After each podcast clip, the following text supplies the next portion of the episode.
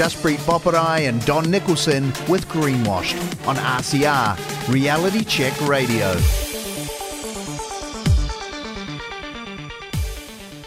Good morning and welcome to Greenwashed with me, Jaspreet Boparai, and my co host, Don Nicolson. We hope you've all had a great weekend and we have quite a show for you this morning. I am really excited for the couple of guests that are coming in today.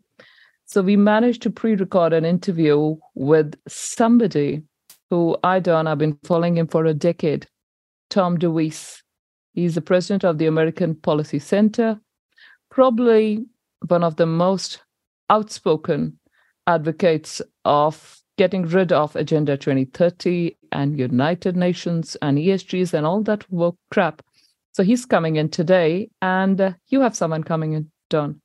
Yeah, look, uh, we've got Lawrence Day, who's chairman of a fledgling a political party uh, called Heartlands New Zealand, or Heartlands Party. And we get about 25, 30 minutes with him. Um, he's uh, explaining why the overhang is so important and why rural and regional New Zealand need better representation than his, in his view, they currently have. So, look, two really good interviews, in my opinion. Uh, but I would say that, wouldn't I? yeah. But what else? The feedback. We seem to have uh, gotten quite a bit of feedbacks, you know, touched on some nerve over the last week or two, Don. Yeah, well, I, and I'm really happy to have that happen. Uh, you know, provided the feedbacks of, of in good humor and and respectfully asked, I think it's fine. Uh, that's what we're asking for. We're asking for feedback. Uh, we're asking for uh, the truth. Uh, that's our job is to try and unbundle the truth without malice. And so when we had uh, Doc, uh, Professor Jacqueline Rowarth on and then Dr. Doug Edmeades, we've had a bit of feedback about their approach to regen agriculture. And so clearly we're trying to unbundle that because it's not easy. There's a lot of varying opinions about regen. And very polarizing ones. And I am, honestly, I am glad we've got that reaction because that's how I believe humanity evolves discussion of ideas, debates, and may the best side win. That's what it is. But I have personally, I got some feedback on a couple of weeks ago. I mentioned when you and I were looking at the rural newspapers that federated farmers had made a submission that making farmers meet median wage when employing overseas workers was not a great idea. You were pushing the wages up too high. And I had given the example that when uh, my husband, and I had landed in New Zealand in 2009, the wage was $13.25 an hour minimum wage. I believe we began at $13.50. That time there was no legislation regarding median wage or, you know, that is how much someone on a working visa needs to have. We were on a working visa for the first three years. 2012, I believe, we got residency, then PR and citizenship. So now, about four years ago, the government said, uh, let us make sure that migrant workers get at least the median wage to make sure they're not exploited. Right? Sounds sounds really good in theory. But what it did was when the minimum wage, I believe it was about $17 or so that year, 1775, the median wage was $21. 21. You had to meet that. All right. That got pushed up to over the years, $26 something an hour. The most recent right now is $29 something, which when you add minimum wage and whatnot, it adds up to $32, $33 an hour. Now, our listeners would appreciate the fact that farmers are not price makers. We are price takers. We, if you just look at from the time uh, Mani and I have been in the country, the wage required to hire a migrant has doubled. Have uh, farming your commodity prices gone on that gone up that much? Well, they go up and down, don't they? And that's the problem. Uh, yet the people writing these policies had taken no cognizance of the the ebb and flow of product um, fortunes or or yeah, sometimes they're not fortunes, sometimes they're, they're very negative. And so once those costs are locked in, you have um, You have no ability to take them out unless you dismiss the worker.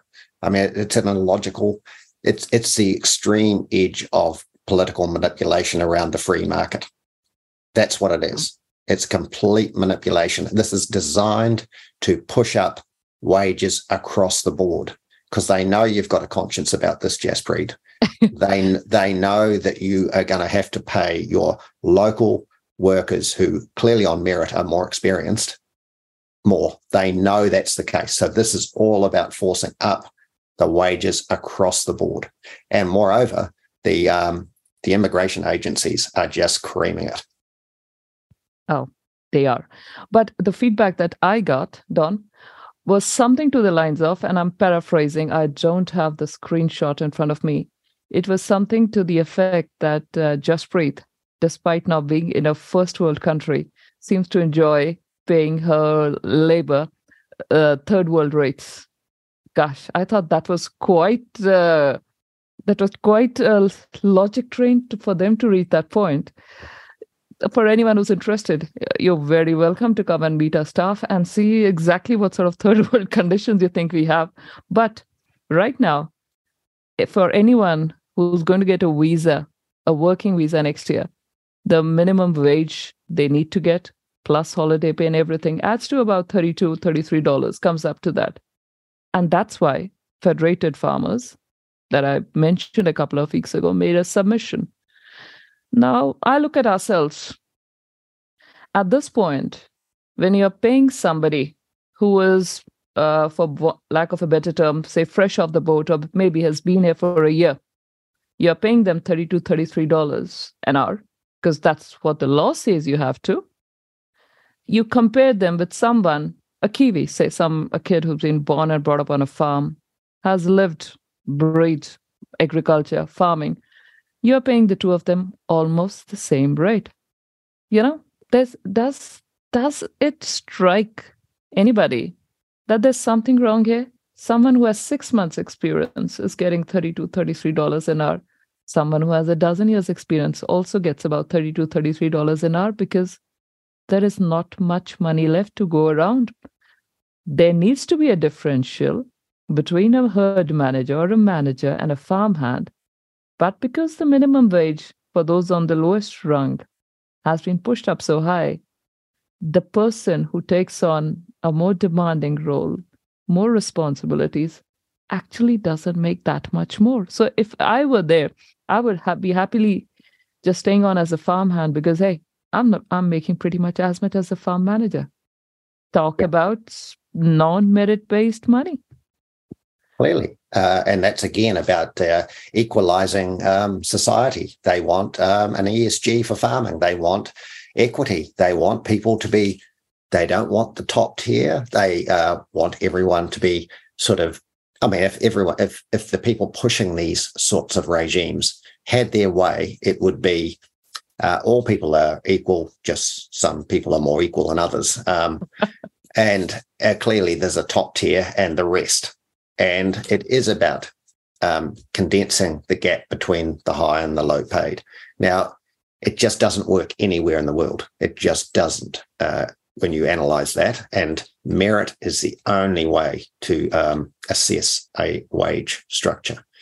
Um, and I don't care if we get people coming back at us saying that, uh, yeah, you can bring in your diversity and inclusion rules, you can bring in all that stuff. Doesn't matter to me. It's around merit how you do the job.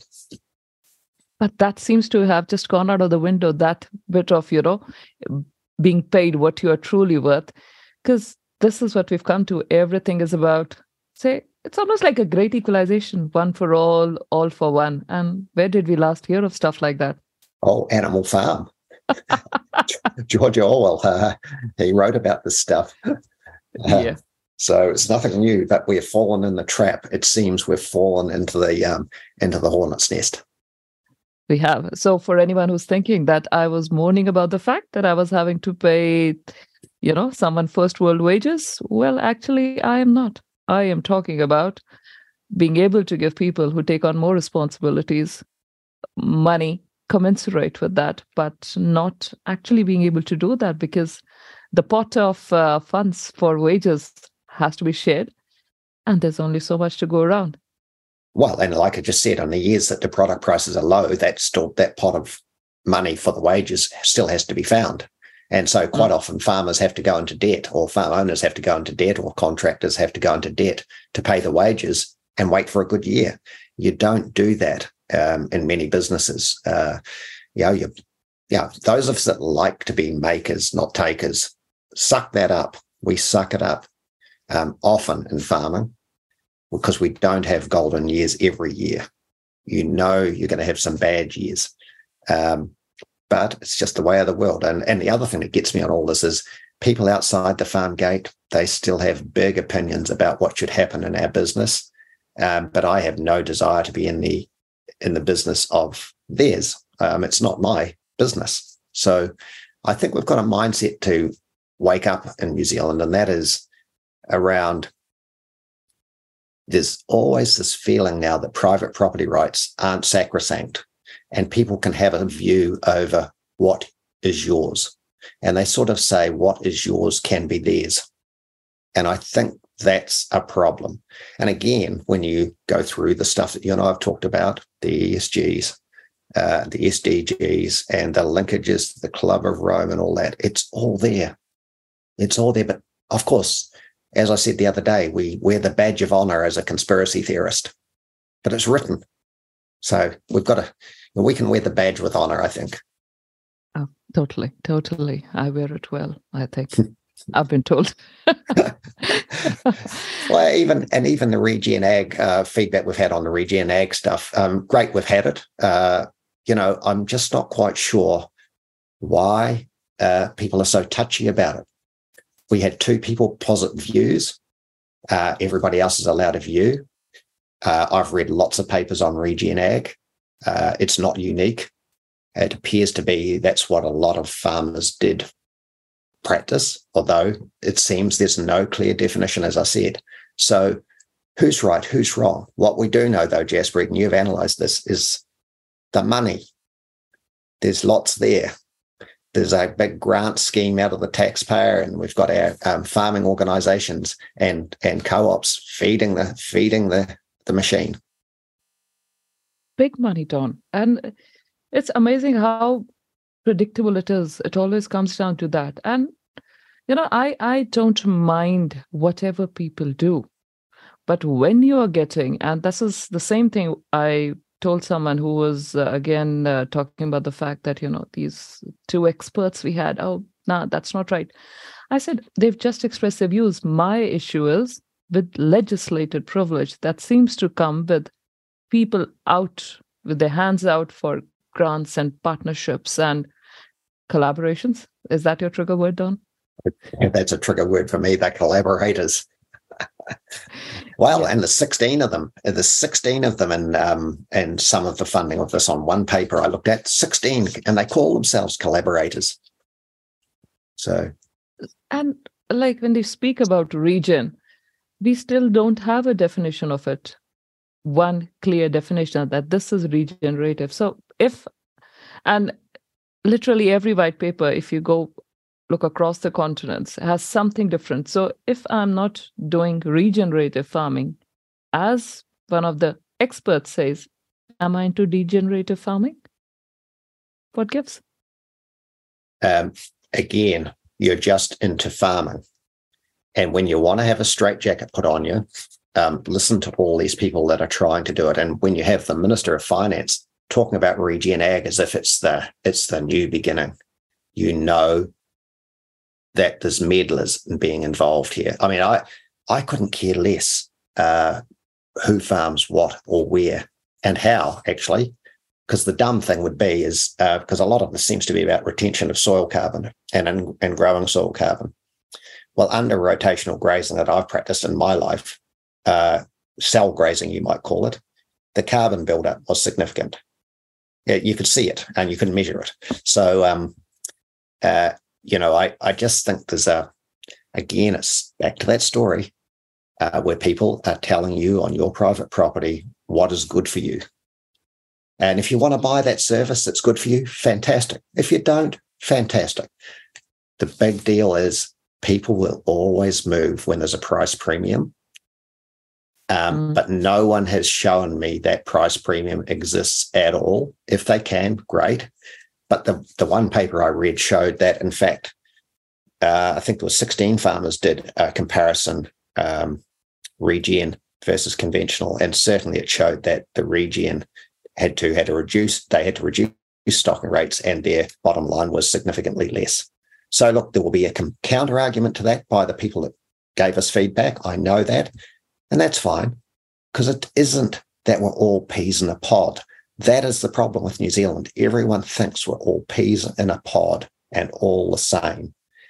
For goodness sake, let individualism flourish. And if you're an individual and you're creaming it because you're doing such a good job, keep it to yourself and make sure that you make your money for yourself because what annoys me the most, and I know this is a lecture now by the sound of it, is when people talk about New Zealand dot Inc.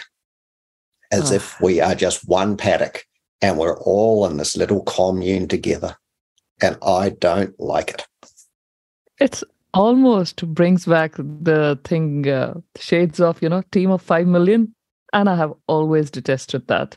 When you start saying team of 5 million, as Jacinda said for the last God knows how many years, it always brought to me, where is the individual in this? I didn't choose to be in that team. Get me out of here.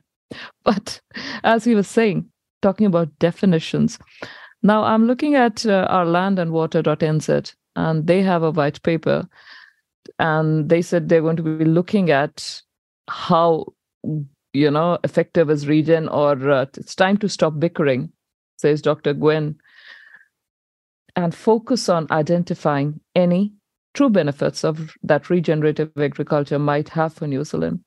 So this white paper begins with saying that while a succinct definition of regen ag would be useful for marketing purposes, they refrain from offering a definition for two reasons. The risk of constraining an evolving concept and the need for any New Zealand definition to be anchored in Te Ao Maori or the Maori worldview to you and me. So we are still not sure here about what we are talking about and you know how many of those practices. And for all we know all of us might be to some extent actually be doing regen ag. It's a matter of you know diggity so again over the last 3 years with this covid nonsense i've always said freedom of choice it's the same thing we are now having. I think the MPI paper, Don, uh, if I saw that with Damien O'Connor said, how much money have they given? It says the Agriculture Investment Services, the MPI paper, regenerating Aotearoa, investigating the impacts of regenerative farming systems. And this paper begins with a message from Damien O'Connor, in which he states, It's my pleasure to present this publication, which outlines MPI's Regen Ag journey so far. You'll read about a portfolio of 11 research projects underway through SFF, Sustainable Food and Fiber Futures. These partnerships amount to a total investment of $54.74 million. No small change. And MPI is assessing further research proposals. There is more to this than meets the eye well, as I said earlier, it's it seems to be a new national psyche that uh, you put your hand out and someone's going to put some money in it for you from the crown or from one of your uh, levy bodies or something like that. It never used to be quite as bad as it is now, and I I dare say it's it's like a drug. Um, once you get addicted to someone else's money, you're going to continually have your hand out for it. And you know, and and in a normal sense, you would want R and D and extension for farming and for any other business. Um, and so, is this different? I think it is because there just seems to be too many tentacles down to self interest here, rather than just clear, uh, clinical, uh, open science for everybody to get to. I mean, who's going to own this uh, when you've got? Look, maybe it. Maybe I'm overstating it here. It just seems a little a little too many uh, uh, fingers in the pie. Yeah, because I am very happy to be corrected. But you know, when the proponents of this are the same, last week when Don and I were chatting, we spoke about how the Auckland Council's climate page, the overview page, led to the Club of Rome's website.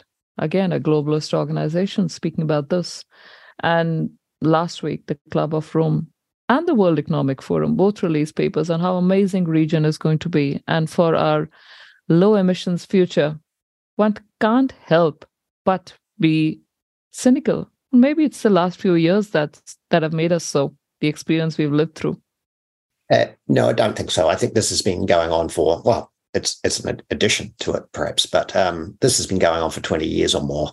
This growth in environmentalism and uh, and climate around climate and biodiversity and sustainable natural areas and all this uh, significant natural areas. Sorry, all this stuff. It all interlinks, and people have found hmm, uh, and and you can't blame them.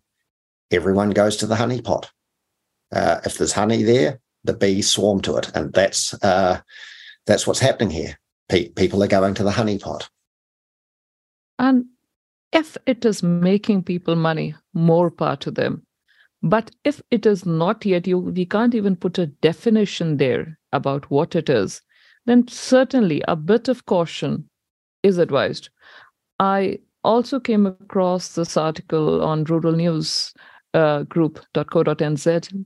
This is a bit older, September 2020. It says regenerative ag funding raises questions. The writer is David David Anderson. He says questions have been raised about the group which has received nearly $2 million of government funding to promote regen agriculture. Damien O'Connor gave a further, how much is it? Let me get the figures right. $1.87 million is being allocated to the Quorum Sense Charitable Trust to support farmers to share knowledge about developing and implementing regenerative agriculture systems. According to its website, Quorum Sense was established by Regen Ag proponents, and the website says we're now going to be set up as a charitable trust. But it has been revealed that some of the people involved in this are co owners of another company that sells Regen Ag seed mixes and so on. So that's that's what there is. And so we are not the first people to question this. And again, when the roots go back, I'll again go back to again Club of Rome, World Economic Forum, these same organizations. Is this our farming ESG? Well, that's what I mentioned earlier. It sort of all rings true to the to the ESG. Um, it just has the same feel about it. Um, the the derivation of it can be perhaps taken back to that. But you can't blame these people for going down this track. That's the inducement that's been offered by the state and by other players. And it is good that these people have come back at us and said um, they don't like what we've said. And it is good that um, Professor Rowarth and, and Doug, Dr. Doug Edmeades spoke. And it is good that um, I think there's a guy, uh, Derrick Moot, who's very well known as sort of a Mr. Lucerne for New Zealand, which is a, a legume. They've all put up their concerns. So, you know, in the end, this thing will either fizzle away uh, for a year, bubble away and go away, or it'll take take roots and, and grow. So, whatever wins is fine by me. Uh, again, I just go back to the um, to my concept, which is don't care where or what or how people farm because if they don't farm in in some sort of um, balance with their nat- with nature and biology, they will lose. You don't farm if you wreck your farm. You don't profit if you wreck your farm and your soils.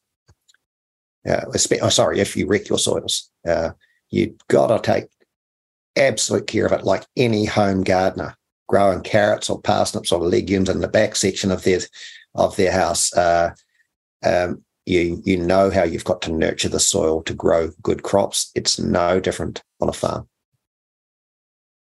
Completely.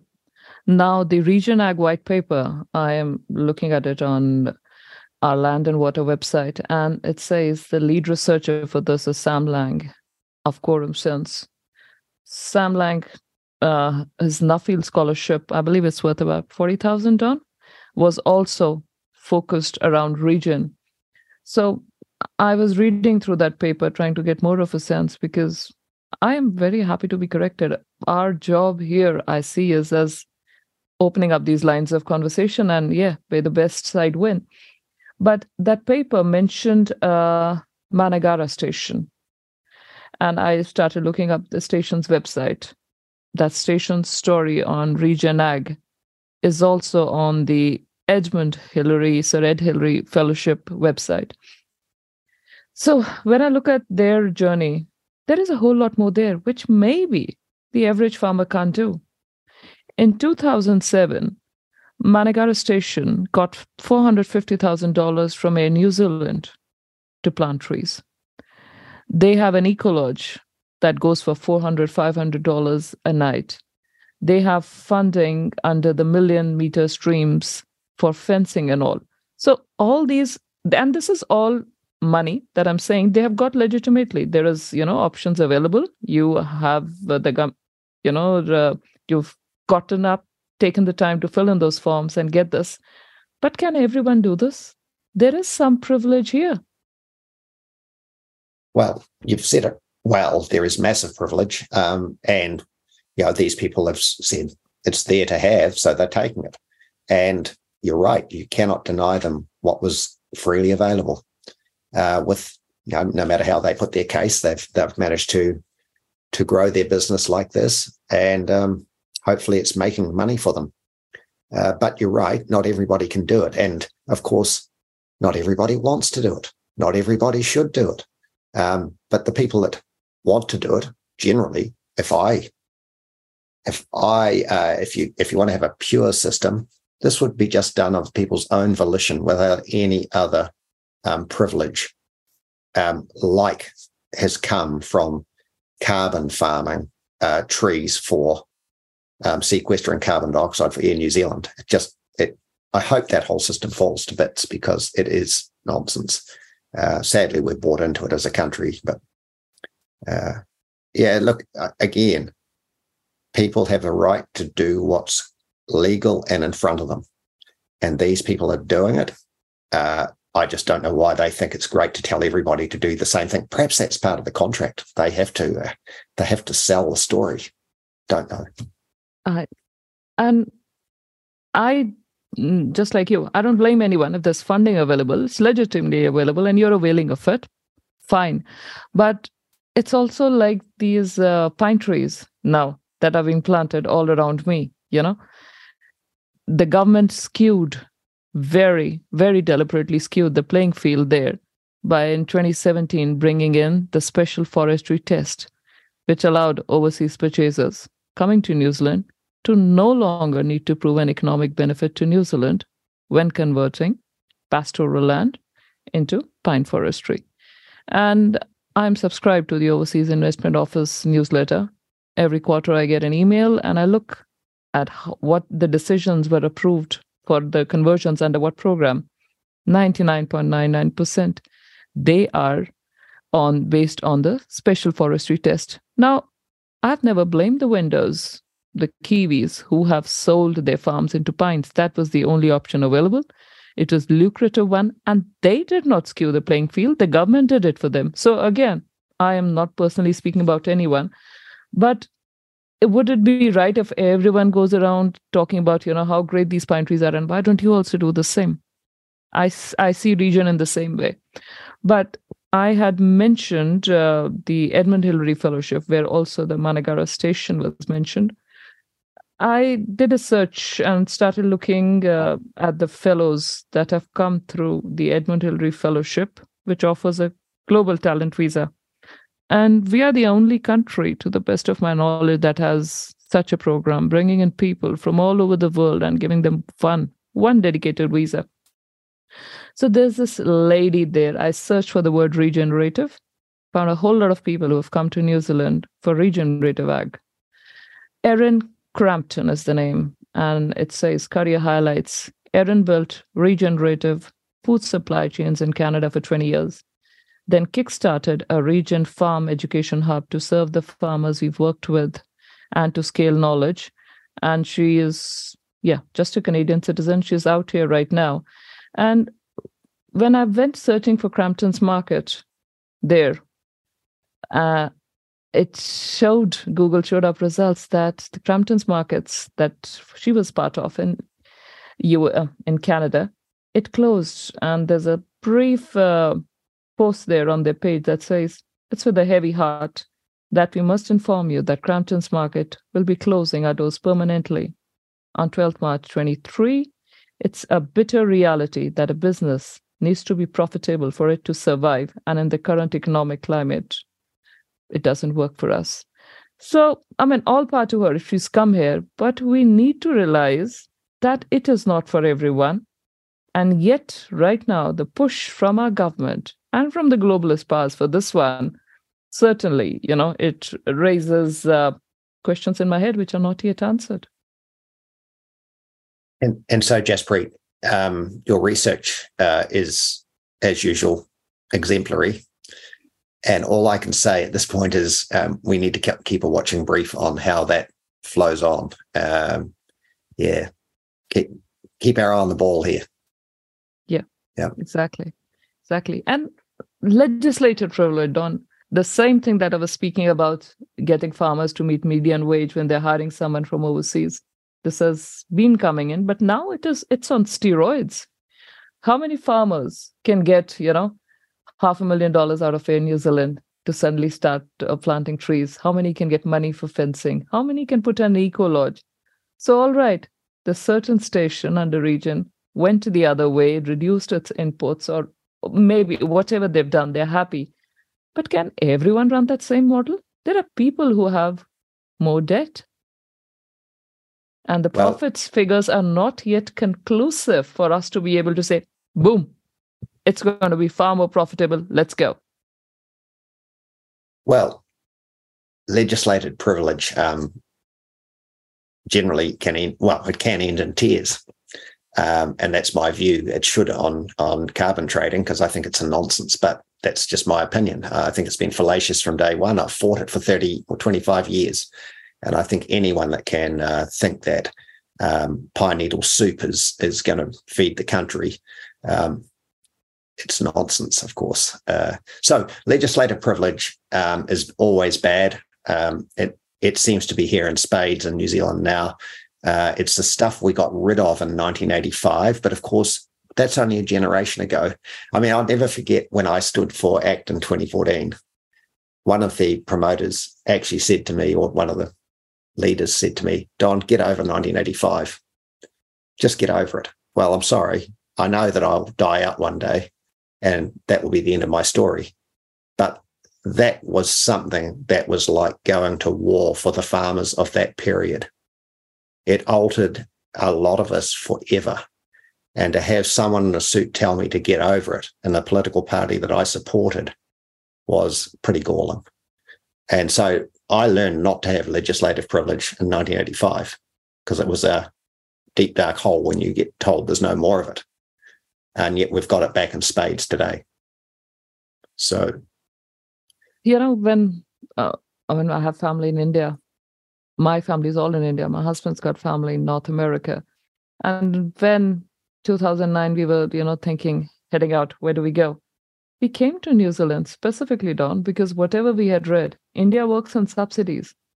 What you're speaking of, 1985, that's what we had read that New Zealand had got rid of its subsidies and it's you know free trade the farmers are super efficient and they pull their own weight there's no taxpayer money behind them and yet here we are well that's absolutely true and of course uh, in the uk and uh, europe you have what i think i recall being called multifunctionality payments so the farmers over there may not now get production subsidies either because that's what we had in those old days um, uh, but they got these, yeah, so in Europe, they got multifunctionality payments, which are like an Enviro grant. You fill out mm. some papers and you perhaps fallow a seventh of your farm a year or something, do that sort of sabbatical fellow or whatever it's called. I'm, I'm, I'm being a bit clever here, but New mm-hmm. Zealand didn't have those. And now we seem to be growing into those same sort of concepts. If you want to have environmental protection and the way that urban and metropolitan people want to have it, then perhaps the taxpayer should fund that. Uh, I've always resisted that, but in the UK and Europe, they don't.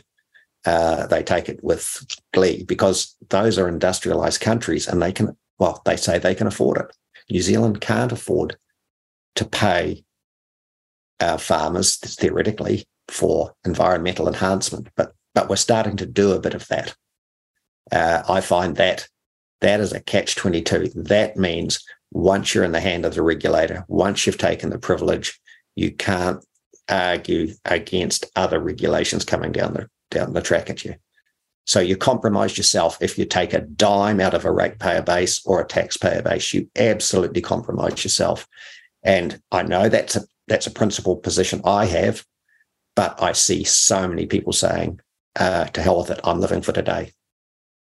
And that's the that's the problem. Not many people have the principles I have.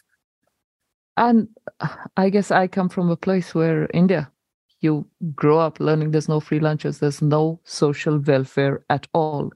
What there is, there's a wee bit now, but 99% of what there is is food grain, cereals, rice, wheat, quota in kind, pulses. So BPL, we call it below poverty line, and they get their rations in kind. There's no money changing hands. Yep, there is a, a you know ex-army, so there's a war widows pension and something like this, but none of that is social welfare. So your husband died on the battlefield, there's a pension you're due, something like that. But otherwise, there is just in kind.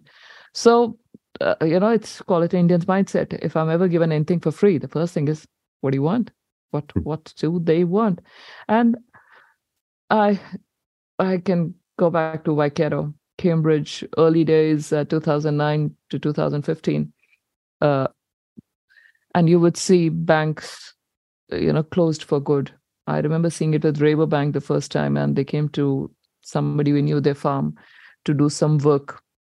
So okay, a bank coming there. There's money available from the councils for fencing and you know riparian planting and all of that. And I used to think, why are people doing this? Why are farmers not doing this themselves? I'm a great proponent of standing on your own two feet.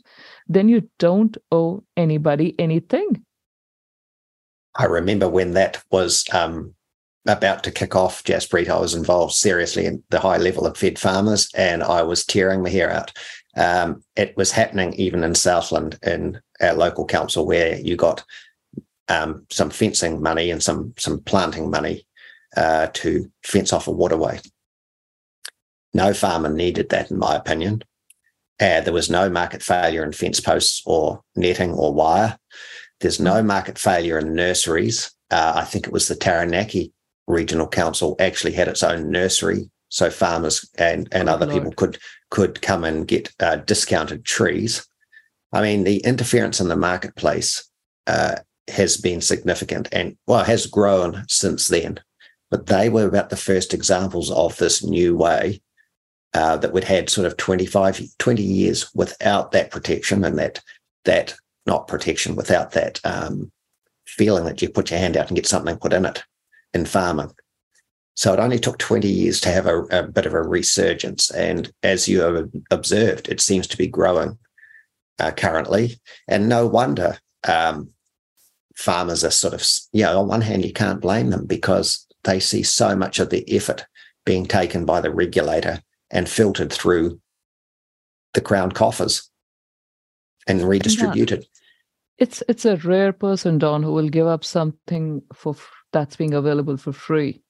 In fact, I, I think my my grandma once said, and and I keep I keep saying this again, but uh, some things from my childhood now, when I see them in front of me, it brings back to mind.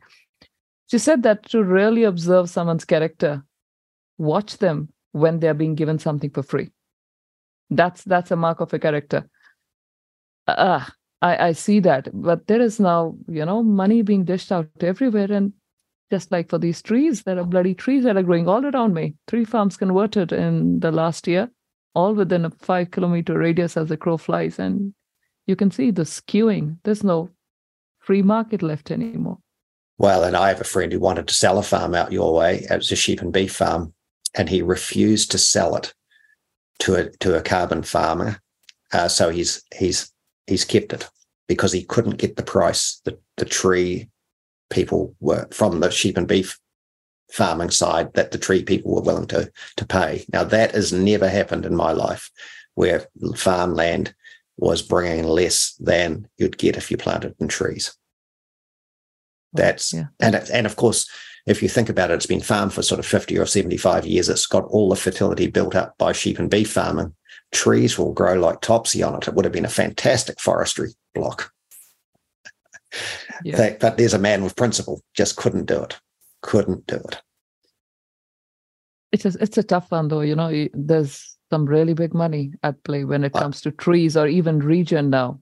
Oh, true. And I do know that, and we've seen in rural papers where some farmers have said, look, we just can't not take that money. It's so good. We can't farm. We might as well take the money and go and live at the beach. Um, you can't blame them. That's no. the that's the platform we've been told that we can we can invest and and trade in. And I think it's been predicated on quicksand. And I hope that the quicksand starts to um, do its bit very soon because every year we dig, in my opinion, I know this is out, you know, an out there opinion. Every day we let this nonsense of um, privileged carbon farming under the guise of climate change and saving the planet is a day too late. You know, the tipping point, as they call it on the other side of the ledger, I say the tipping point happened about 2008 when they put forestry into the New Zealand ETS and it's been a downhill slide ever since. Now, no one else will agree with me. I think I'm on a almost on a club of one on, on that at the moment. But I've fought it for so long. I see no logic. I see fat cats and and um and I'm not against people, as I said, making money. But yeah, I just don't like it the way it's being done a club of one Don is better than the club of Rome. Go you. I I had to say that one. But yeah, for anyone uh, who's just joined in, Don and I have been talking about, and you hear us, we both use this term, legislative privilege. We've been using it in the case of these pine trees that have been given privilege through legislation and the special forestry test, laying out a red carpet for destruction of rural New Zealand, or be it now 50, 54 million that we saw being given to regen. again, it's there for the taking. So I, I don't blame anyone. The legislation is skewing these fields. Or like the person who told me that I don't want to pay our labor here enough. Uh, so the legislative privilege there of uh, how well do you like it? Someone who's been farming in New Zealand for a year, getting $32, 33 an hour, as compared to someone who might be farming for a dozen years, 20 years, maybe getting $35 an hour. You think that's fair? go fill your boots. I don't. And I don't think neither do you, Don. But, but I think we should uh, now make some time for uh, the guests we have here. As I said, we I'm quite excited about the show. I Tom DeWeese will be the first one, and he's someone who's fascinated me for a very long time, especially because Don, just like you, Tom does not mince his words. He certainly does not. Well, he was um, really uh, uh, an intriguing interview, really, and he was such an engaging personality. Um, you know, for neither you nor me had met him, but he just slotted in really easily, and he's clearly experienced. I mean, he's been doing this for years. Um, interestingly, I hope we can get some feedback on his um, assessment of the state of the play of the world, let alone New Zealand. We've got common ground, in my opinion. Um, Absolutely. And so let's hope we can blow this story out of the water. Absolutely. So thank you so much for joining us this morning. Don and I will now take a pause and join you back in a couple of minutes with our two guests. Tom first, followed by Don. Lawrence Day from Heartlands Party. Lawrence Day from Heartlands Party. So if you're looking for another option, these elections, who knows you may or may not like this person but uh, make the call cheers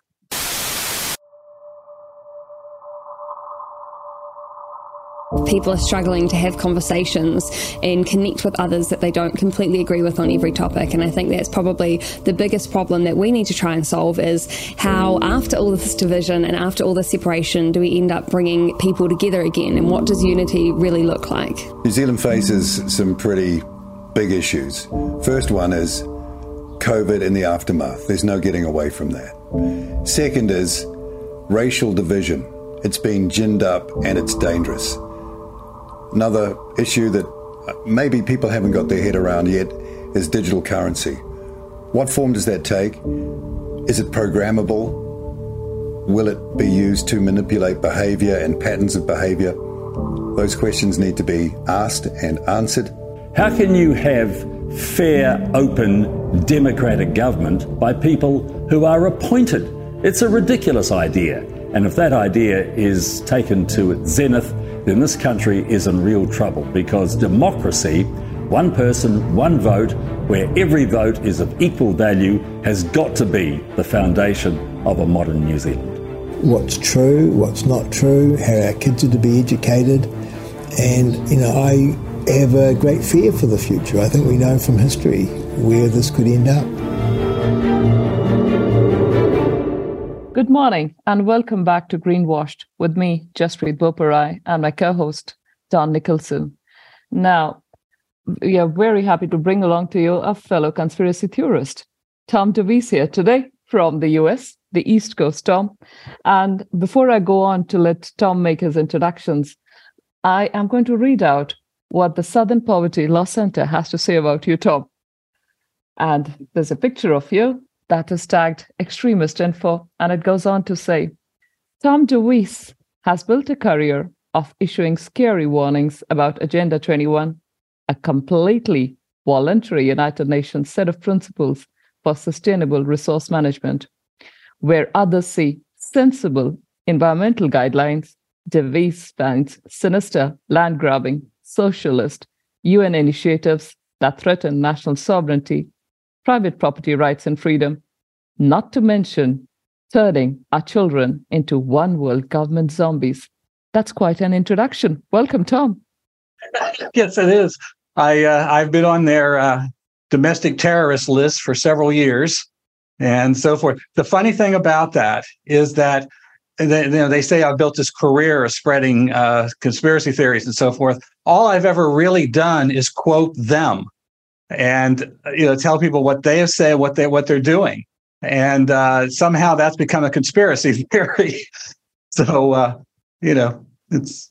I know, and you know, out here uh, in New Zealand, we have done the same thing. I've been doing webinars with uh, outfit, you know, uh, that have begun this radio program called Voices for Freedom, and we've been speaking about Agenda 2030, literally quoting from their own documents and it turns out uh, people like me and Don are a cancer attacking grassroots of uh, democracy. Yeah, yeah, absolutely. I mean, I've got a whole lot of those quotes with me tonight. So if you, those, I, uh, I mean, they're very bold in what they, they're very clear in what they're saying. If you are reading their documents, and and once you begin to bring that out, then they start to deny it and and try to make you stop stop talking and stop revealing what they're what they're doing. But every single thing i've been fighting this since 1992 and literally everything we predicted everything we said they were going to do is happening all across the world. The uh, you know they they said let me just share one of these with you. This is their the, the united nations uh, uh, thing they put out on Agenda 21. It says this effective execution of Agenda 21 will require a profound reorientation of all human society, unlike anything the world has ever experienced. A major shift in the priorities of both governments and individuals, and an unprecedented redevelopment of human and financial resources. This shift will demand that a concern for the environmental consequences of every human action be integrated into individual and collective decision making at every level. But I'm the nut.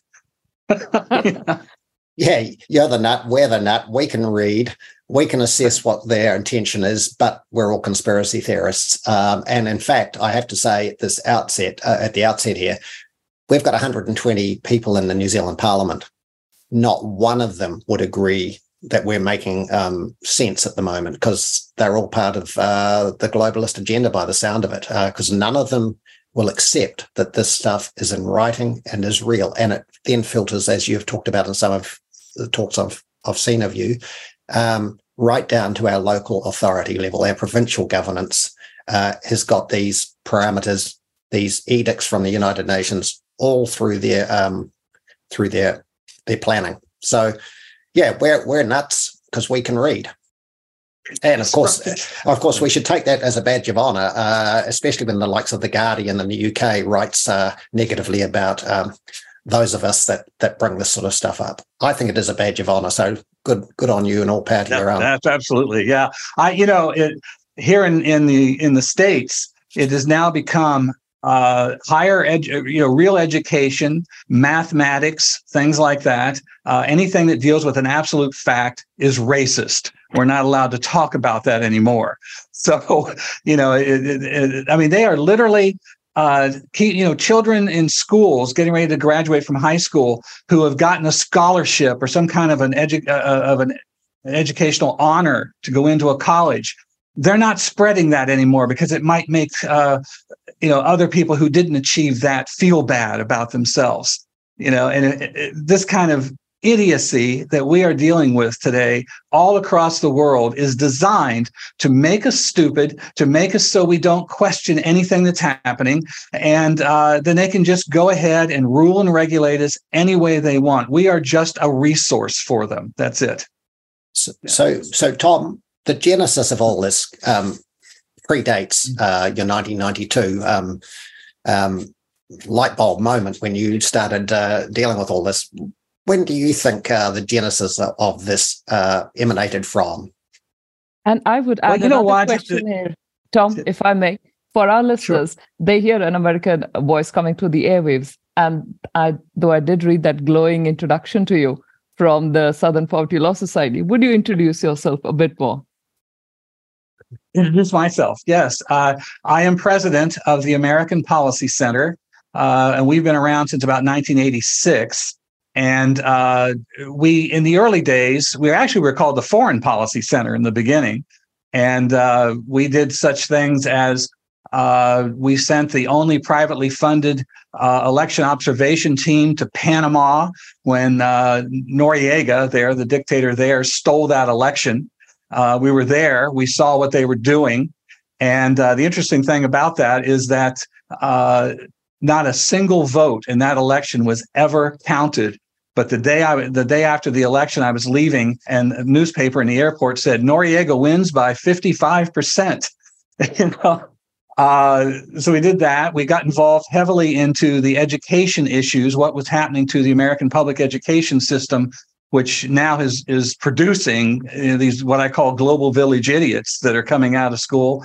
Uh, we did that. Then I got involved in the property rights movement. And as I began to see a lot of these really radical environmental programs that were coming out, uh, policies, and I kept asking the question, what about the property rights of these people that are affected by this? And that's what got me involved in it.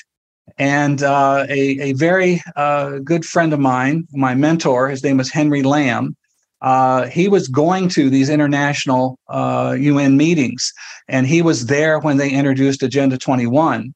And he came home with all this information, and he brought a group of us who were property rights advocates uh, together in a in a meeting in a hotel, and just kept piling more and more and more of what they were uh, advocating, what they were uh, planning, and so forth.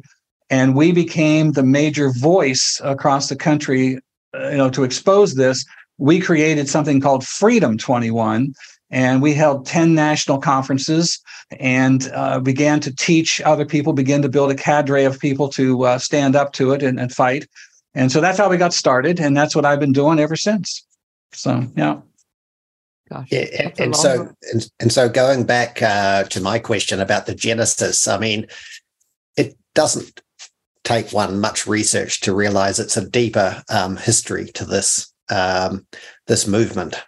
And so, when did you? What what do you think was the precursor to um, to the agendas? Uh, what predated the Club of Rome? Predated perhaps the formation of the United Nations? Can you give your view on that? I can. I, let me start by saying this: throughout history, there have always been forces who wanted to rule the world. What they always did in the past was they put together armies and they invaded and they you know killed people and subjugated people and, and took control. These guys are diabolical. They have found a way to get people to voluntarily give up their liberties with the fear the, what they've settled on to get us to do that this the, the most powerful message is climate change I have had environmentalists get in my face and say, it doesn't matter how many rights you think you have if you don't have a planet to stand on. And that fear has gotten people to voluntarily give up their liberties. We can go back, uh, you know, at, right after World War II, uh, the the United Nations, really the the creation of that. Uh, it was supposed to be a place where uh, countries could come together and discuss their differences so that we didn't have any more wars like we had just come through and we could settle it there around a table. That was the concept that was sold for it. But uh, as you begin to look at what they began to pull together, the goal became global governance, that individual nations, uh, independent nations that have their own ideas, are the root of war uh, if somebody has this idea and this other country has this other idea, then we have that problem. So we had to have global governance where the United Nations was the voice of reason and uh, control what you know so so the sovereignty of individual nations became a target right there from the very beginning and all of these policies now that we're looking at uh, are literally uh, that goal of creating global governance and they they came up with this excuse of you know climate change, environmental protection, so forth, as the weapon to use to get us all to comply.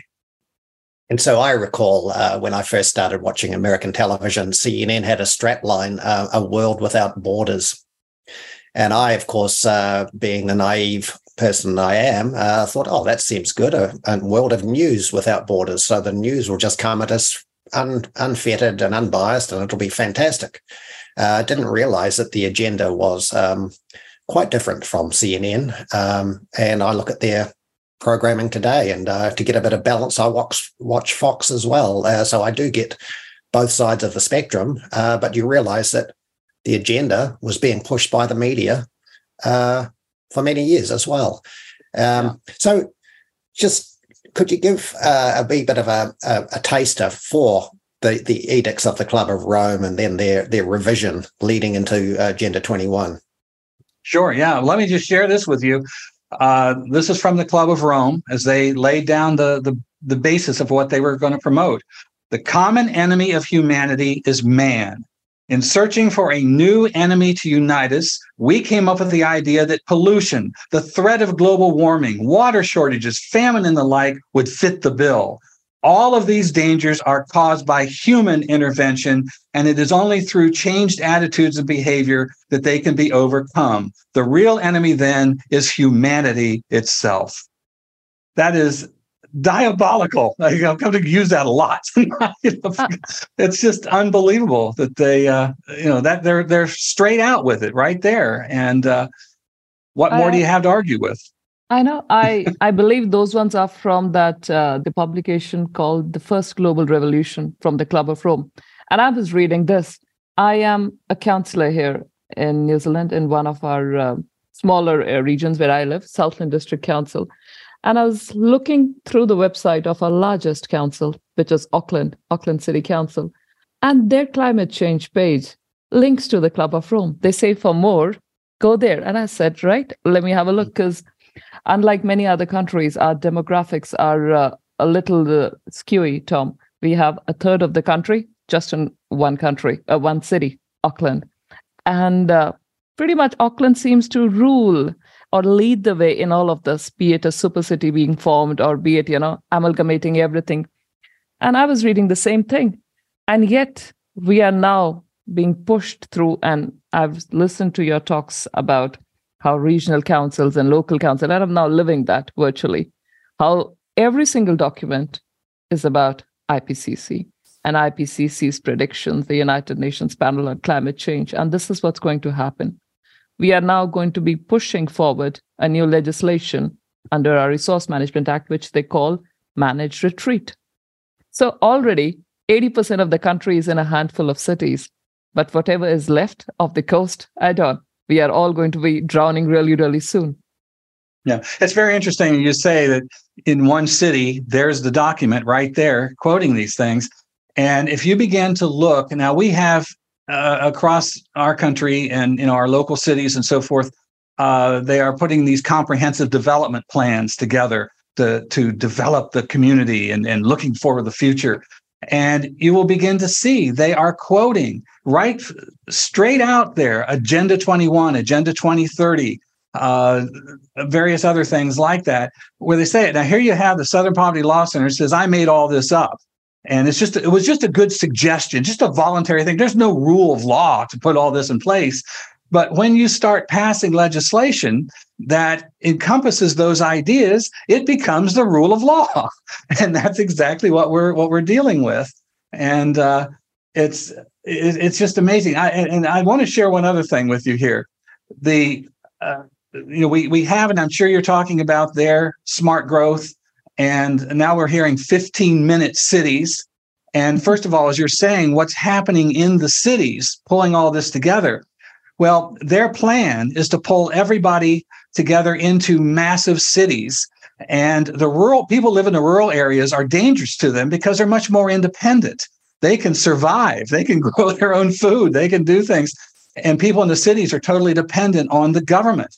That is the root of the smart growth program, where they are de- determining where you will live, how you will live. They will control your energy, they control your food supply, they control your transportation, and all of that. And here's what's interesting about that. Came across this quote not too long ago. This is uh, a quote from 1968.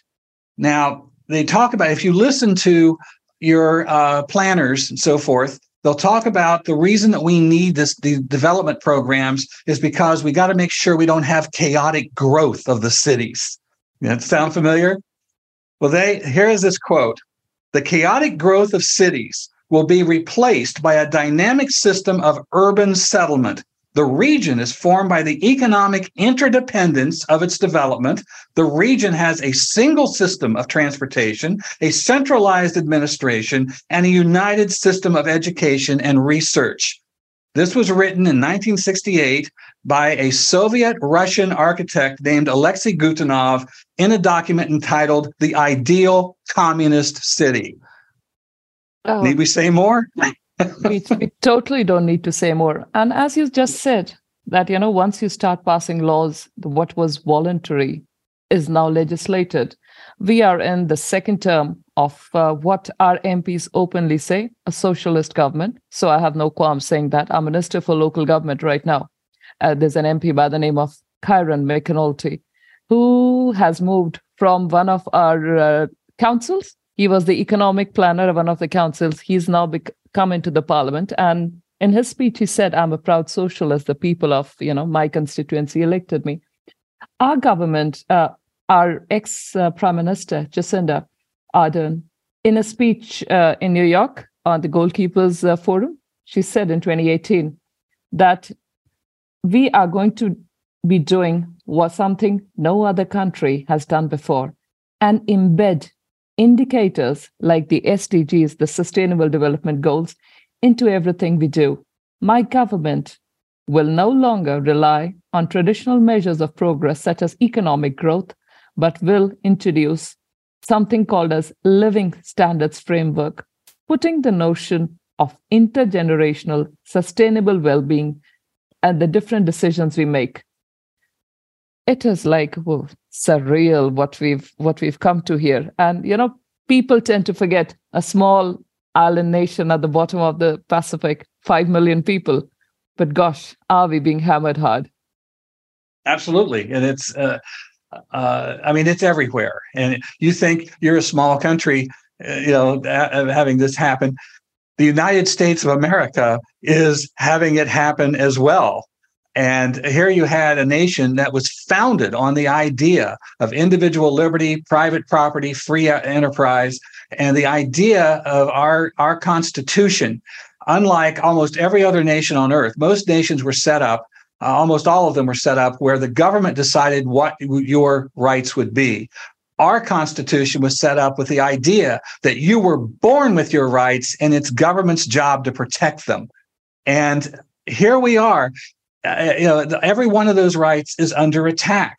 And uh, we are we are doing an education system where our children aren't taught our history, aren't taught our philosophy, aren't taught uh, anything about any of this, and so they don't know. And when you're born with a blank slate in your mind, then you are what you become is is what you put in. And uh, we have a whole generation, we have more than one generation now that has been victims of this education system that know absolutely nothing about what those rights are. So they don't even know to ask the question. So here we are, and uh, it, it, in a nation that was founded with you were born with your rights and you have a right for them to be protected, to we're going to all be one big you know pool here and uh, nobody will ever think outside of the box because that causes trouble. If somebody's thinking differently that's going to mess up our well organized society. And, and when you have that when you have that society now you have killed the incentive for someone to look into something and try to invent a better way to come up with a different idea to come up with uh, new products and so forth. All of that is killed. People become zombies that just sit there and accept whatever they're told. And so, what what will society be as we as we move down the road here with this? That uh, no one is thinking ahead or thinking about how to get around this, so forth. We're all just waiting to be used, however these tools at the top want to use us well, I, I think, Tom, we're lazy. I mean, there's plenty of people do know what we're talking about, but they do they believe do that, that, well, they do now, but they do believe we get new leaders in, like you had uh, Reagan, then you had perhaps the next right of center um, uh, a leader was Trump, and you think the curtain's sort of coming down on all this nonsense, and they un- they unveil this stuff, they try to, and all of a sudden they get booted out, and we're back to square one. And just as an adjunct to that, New Zealand has a mixed member uh, proportional representation scheme, uh, government, where we have 120 MPs, of which about, I think it's 48, actually are unelected by the regions they, that uh, they have no, they're, they're on a list, so they get prioritized by their party. So 48 of these people are elected with no mandate from the voter, really, except through what's called a party list. And second to, secondary to all of this is we did used to, uh, well, we still have the Public Works Act where you can expropriate or take the property of an individual for the good of the public and you compensate. But the dominant rules in this country now are under what's called the Bill of Rights, which doesn't really recognize uh, private property rights to the level that you need. And secondly, we have a, a Resource Management Act of 1991 that puts the precautionary principle ahead of everything. And of course, there is no compensation for takings under that act. Uh, the precautionary principle, as we find out in climate change policies in New Zealand, is using an RCP of 8.5, uh, you know, representative concentration pathway. So the most extreme um, uh, um, likelihood of uh, catastrophic warming. So we've got all these precautions in New Zealand. Sorry, this is a big statement and no one seems willing to rein it in. No one. Yeah. Because of our, yeah. our representation system, I think. Yeah. Well, people, eh, they're frustrated, they're intimidated. Uh, and uh, if they do speak out, then they're attacked. And, and so they, they pull back. Uh, you know, even, even in this country, people are beginning to be afraid with our ideals to uh, gather in rallies and so forth because uh, we, now we have these thugs that come in and start uh, you know violence in the middle of it and then they blame us for it. And so people get intimidated. They have they these guys have left no stone unturned. They they go after every single if, if something is a potential threat to what they're doing that becomes an, under attack. And uh, our side really doesn't grasp this whole thing. They have an agenda and the, no matter what happens I, have said several times now in our election process that uh, if these people we're talking about here the forces behind all this uh, if, if we lose an election then we say, well, golly, that didn't work. Well, we'll just go home, you know, better luck next time. These guys, if they lose an election, they go, that's not going to happen again. And they become determined. The reason is they have a very specific agenda of where they're going, and we don't. We aren't motivated by something. We have wonderful things from our history that we should be out there fighting for, but we aren't. And they're getting pushed back farther and farther. And so people just start to accept it and, and let it go. And well, we lost that one too.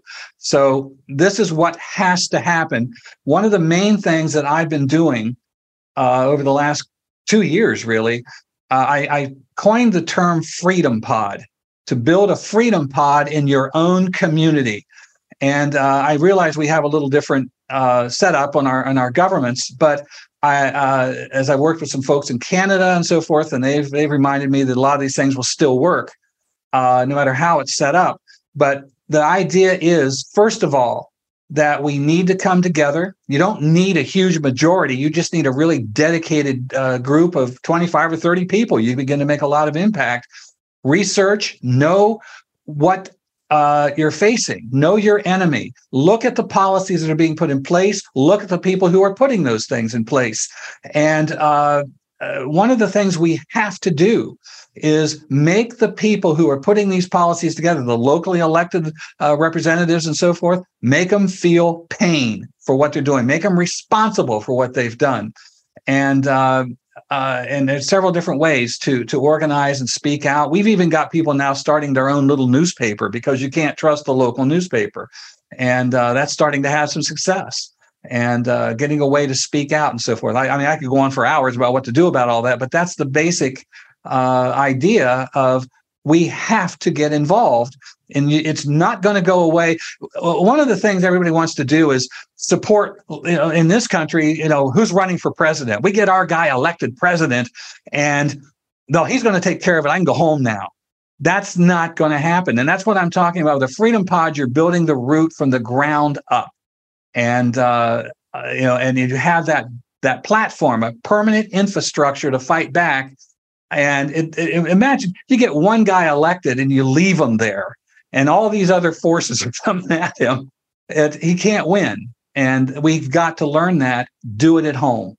I found myself nodding vigorously when you were just talking about that local. And that's something where Voices for Freedom, we have done that. We have about uh, well over 100,000 members across the country well over that now, which is pretty good for such a small population base. It is. Have yes. coordinators, 100 plus coordinators in different towns and cities, villages even, one of whom I am, and which is why I had media attacking me like last year.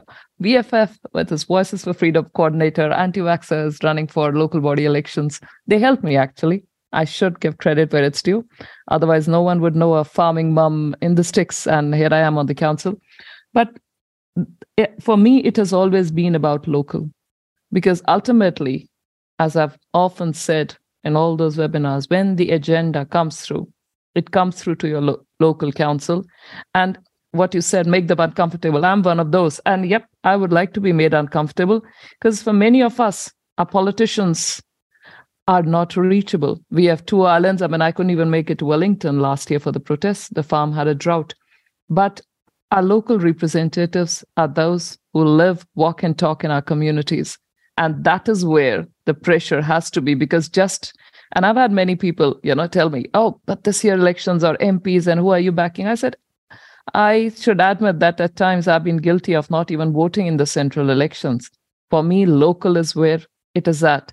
If every one of ourselves just starts looking after our own backyard, that's the country sorted. But you know the central elections and the way the media whips up the hysteria it makes them think, bring an all new set of uh, faces at the beehive which is what we call our parliament and very aptly so i'd say wasp WASP height might be more appropriate.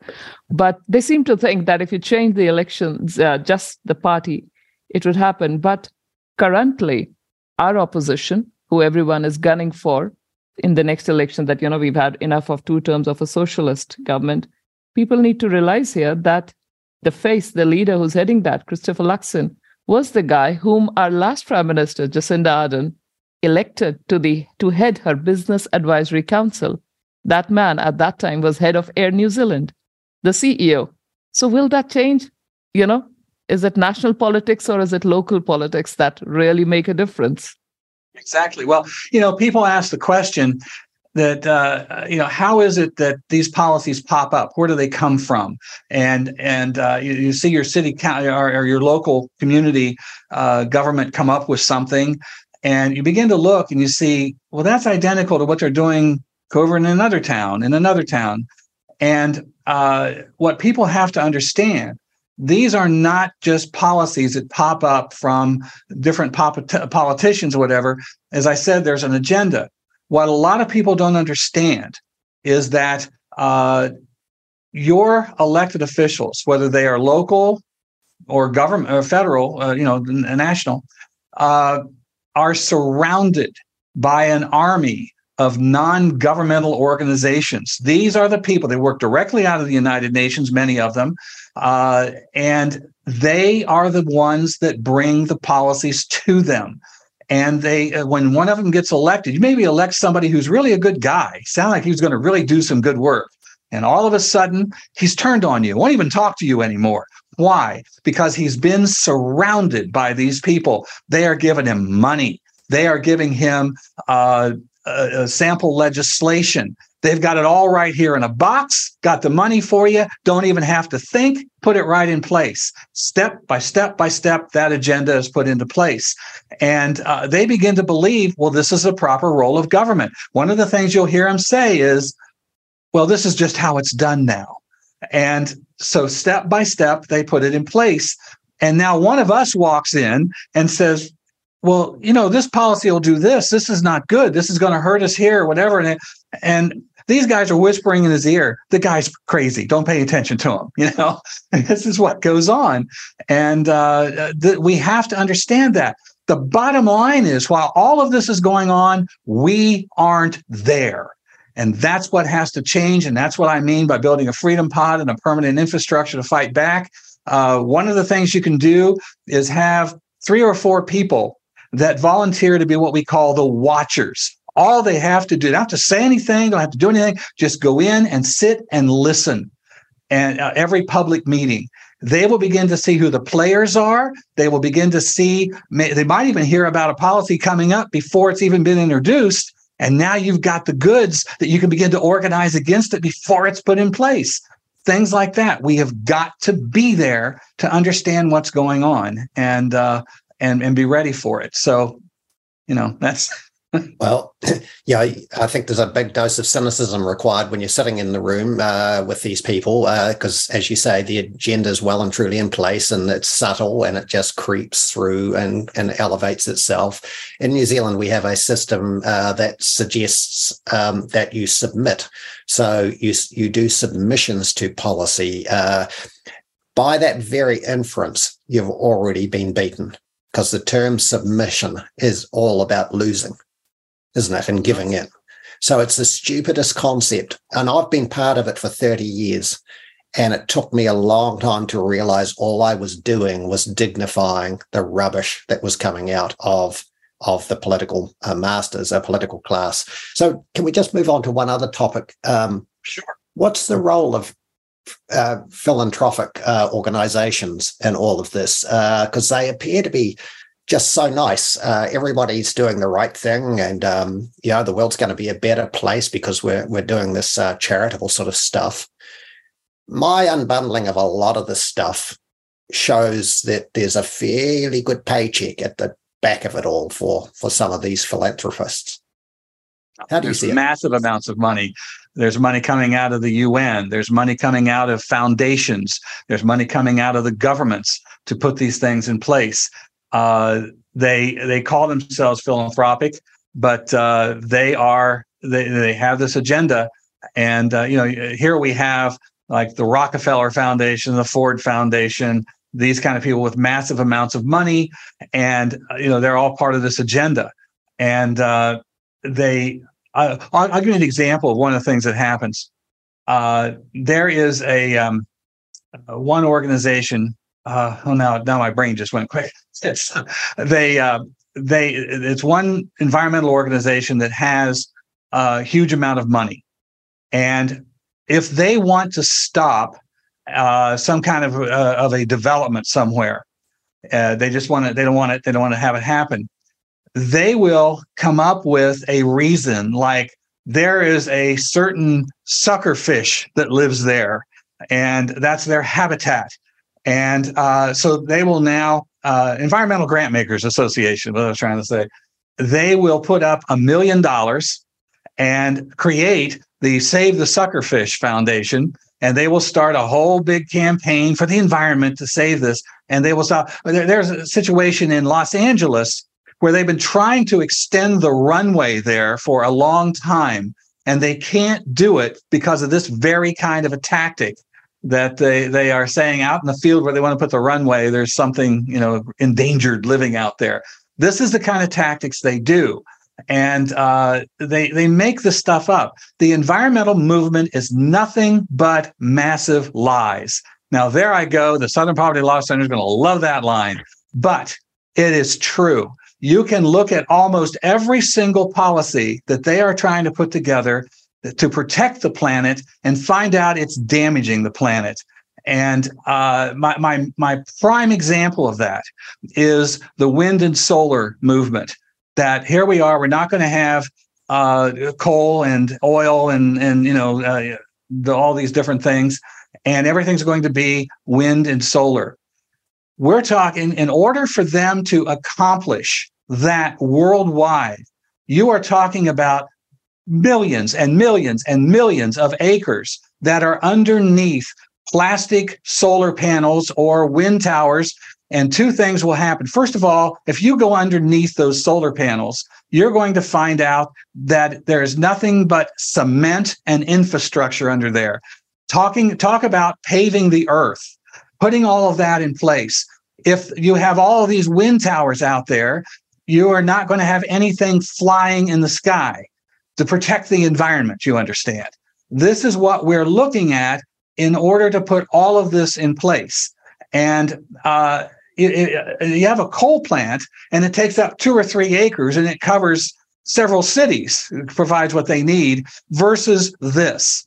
And uh, on top of that, there's all kinds of copper and there's all kinds of, you need oil to make plastic, you need oil to make the wind towers turn. All of that is part of it. It's all based on a lie. And, uh, you know, they're destroying our society on that lie.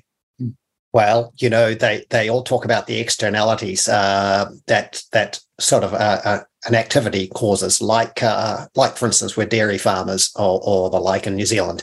Um, we're not paying the full cost to the environment for the use of the water, the sun, the, the air, the whole lot. We just don't pay, and therefore consumers actually have never been asked to pay if that's the truth. But we still resist, uh, even as a country with um, 80% plus renewable energy uh, we still resist the ability to do nuclear um, power stations that could minimize all the effects you're talking about through wind and solar.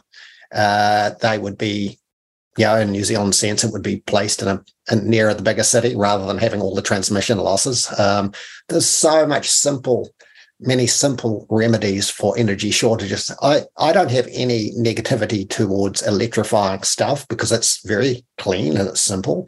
Uh, but it's it's got to be efficient and it's got to be um, unsubsidized. And currently in New Zealand, we because of the climate policies, we're going to be um, allowing.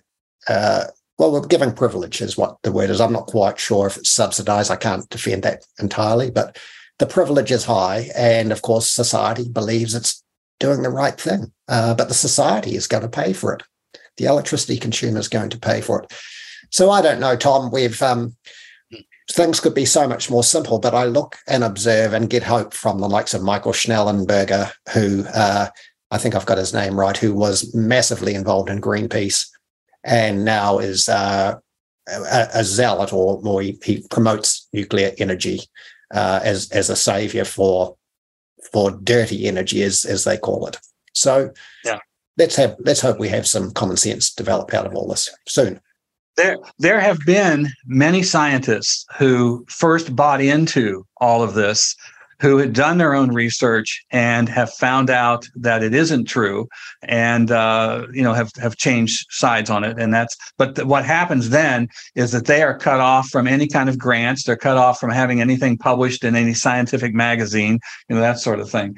We are dealing with something here. I'm on the front lines of fighting this right now. Uh, up in the midwest of the united states they are working to put in a carbon capture pipeline to put in, you know, bury carbon into the ground to protect the environment.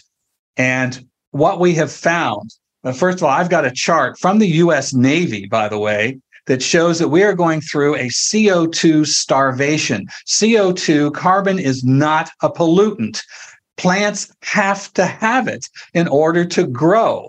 And what we're looking at now is we are now at like 460 parts per million in uh, CO2 right now, and we re- we we really can hardly survive under less than a thousand, uh, 1600 parts per million, and we're going down, and they're burying it into the ground to save the environment, and on and on and on like this that that, that we're having. What they're doing with all this and all that description of what's happening with the solar panels, millions of acres of these things, and so forth, not only are we destroying farmland that we need to raise our crops and feed us, but um, we're now finding I've got some scientists who have told us that um, one of the things that's that's coming about with this is the possibility of a new dust bowl, like destroyed the economies back in the 30s and so forth, uh, because of what's happening. You're also finding that uh, putting these wind towers out into the ocean are affecting whales. Here, we used to call these guys tree huggers, you know, the environmental movement, but uh, got a thing here from um, uh, Scotland where putting all of the uh, the wind industry uh, in place, they have uh, cut off the trees in over 17,000 acres in just tiny little Scotland, and they wiped out 14 million trees to protect the environment. This is what I, I mean, I know I'm getting repetitious on this, but over and over again, plan after plan after plan to protect the environment is destroying the environment much beyond anything that industrial uh, man could do uh, you know, for this. And this is what we have to understand. This is not about protecting the environment. This is about creating an agenda to get you to voluntarily give up your liberties and for them to control every aspect of your life. And the other thing, one more thing, everything they're pushing right now is to get rid of gas and oil and coal and everything's going to be electric electric cars electric ranges in your in your uh, kitchen on and on. We have all these kids that are using their their computers and their phones and so forth. Every electric, electric, electric everywhere. There's not going to be any electric. If we put all of this in place the way they're saying, we would have 4% of the electric we need to run our societies.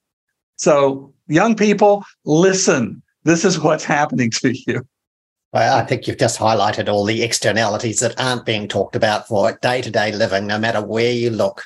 Um, even if you diminish the uh, amount of fossil based fossil uh, based um, goods and services you have, it's not going to end tomorrow. Um, and ele- electrification is a big, big deal that uses masses of resources um, and will limit um, some of those resources for other uses, like, for instance, uh, coppers or cobalts, um, things like that, that can't be, they're going to be dominated by the need for the, the current battery manufacturing.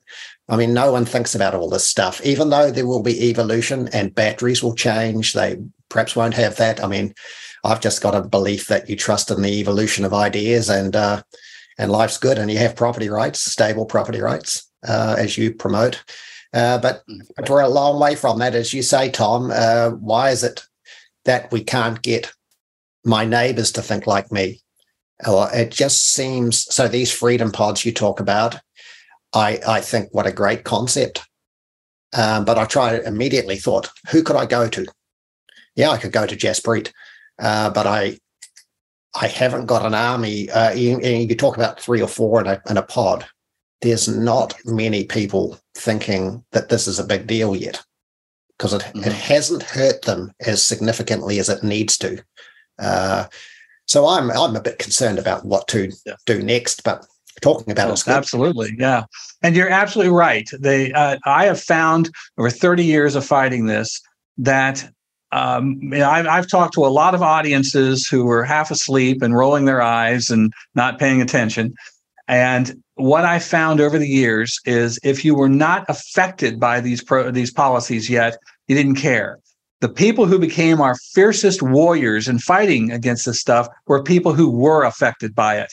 And uh, the to me, the, the positive to me about all of this, I try to look for the for the the good in, in in what's going on, is that they have now moved, I think, faster than they probably should have, and more people are waking up to it. And uh, I know a whole lot of people who have been uh, on the left and so forth who are turning and changing sides, and because they're seeing uh, this, they be, now everybody is a victim of these things, or they will be very shortly. We're talking food shortages, we're talking energy shortages, we're talking transportation shortages, uh, we're talking about eliminating pub, uh, private homes and everybody living under public housing and so forth with the you know they're even putting out putting landlords out of business with their higher taxes and with rules and regulations which means that all housing will become government housing. This is where it's headed. Uh, and you know, more and more people are waking up to it and uh, we're, we're getting more who who are joining us. And we've got to build on that. And that's that's the bottom line and yesterday I was in council day before, and we were speaking here about, you know, there's certain bridges that my council can't seem to afford to pay for anymore. So we had people who came, farmers who have property on both sides of the bridge, and suddenly their stock now needs a 15 kilometer detour, not to add just the complications of managing a property on both sides. And on the other hand, the same council has been given, because uh, I should add, we are a very centralized country in terms of funding. Amongst the OECD, we are probably the most centralized. The state governments or you know the provincial ones like us, we get about 6% of the tax take. 90 plus percent of the tax take goes to the center government and we then it's doled out to us. So at the same time, when our council can't afford these bridges to be kept open and suddenly everything is a safety issue and has to be shut down promptly, we are putting in brand new toilet blocks. We are, they say, putting up a $3 million of an open spaces program out here. We live in the great outdoors. This is a stunning part of the world to get people to appreciate their surroundings more. And it's, and I was speaking, I said, does someone think something is really screwy here? because we can spend 3 million for this but we can't use those funds anywhere else because they have come tagged with a specific purpose so and when you put it like that, there's really no denying that this makes absolutely no sense that you can't afford to connect people, give them the very basics of life, but let's spend XYZ on connectivity, internet. Let's spend this much on, um, say, open spaces program and new toilet blocks in public parks. It's just gone insane. And even some of the most uh, loyal supporters are now of this the socialist government are now like thinking what's really happening? Our hospitals in new zealand are an absolute shambles absolute. I had my daughter seven year old having to wait 48 hours to get her broken arm seen to. Can't fault the doctors. After two days in a&e which is what we call our er when they came they did the job really well. They you know double checked the x-rays and this and that and swelling in elbow. But 48 hours and that was for a child who's pretty staunch. I have yesterday been told of somebody who was there with two fingers hanging by a tendon. This person's pain was that bad that he was going out of the ER to spare others, you know, his shrieking, because he literally had to go out and scream and get it out. But all he had was ibuprofen. Someone else sitting in a wheelchair, who by the time we left 10 hours later was unresponsive.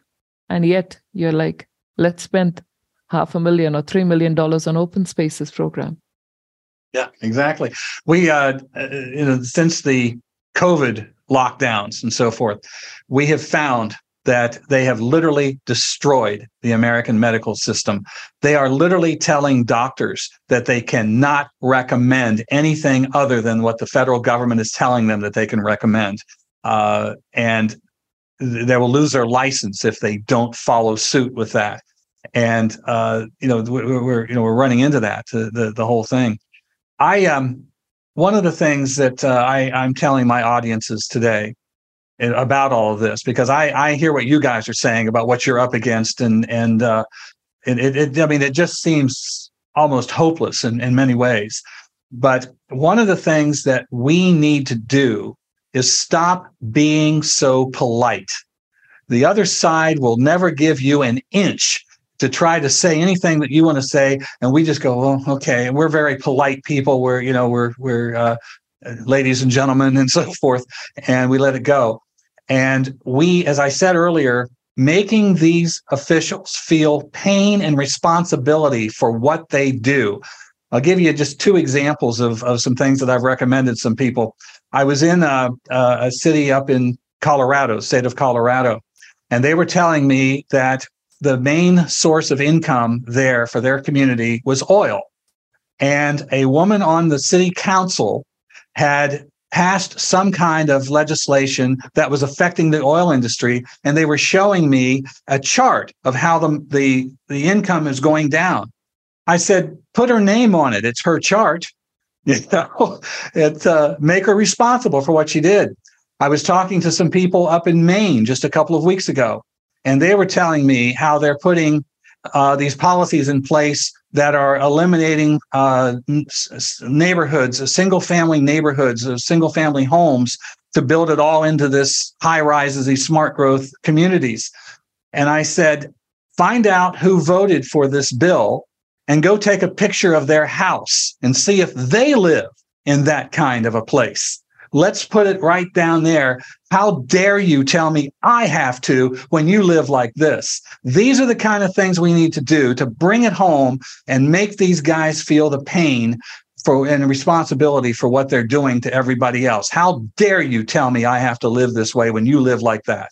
So that's and and, and the contradiction uh, here I, I've tried to expose in my political life was that um, the land, the sea, and the scenery pretty much give up everything as the genesis of the economy, and um, and yet the people that are telling me to produce less are the people that are giving the edicts that want you to produce more to pay for the local taxes and the central government taxes.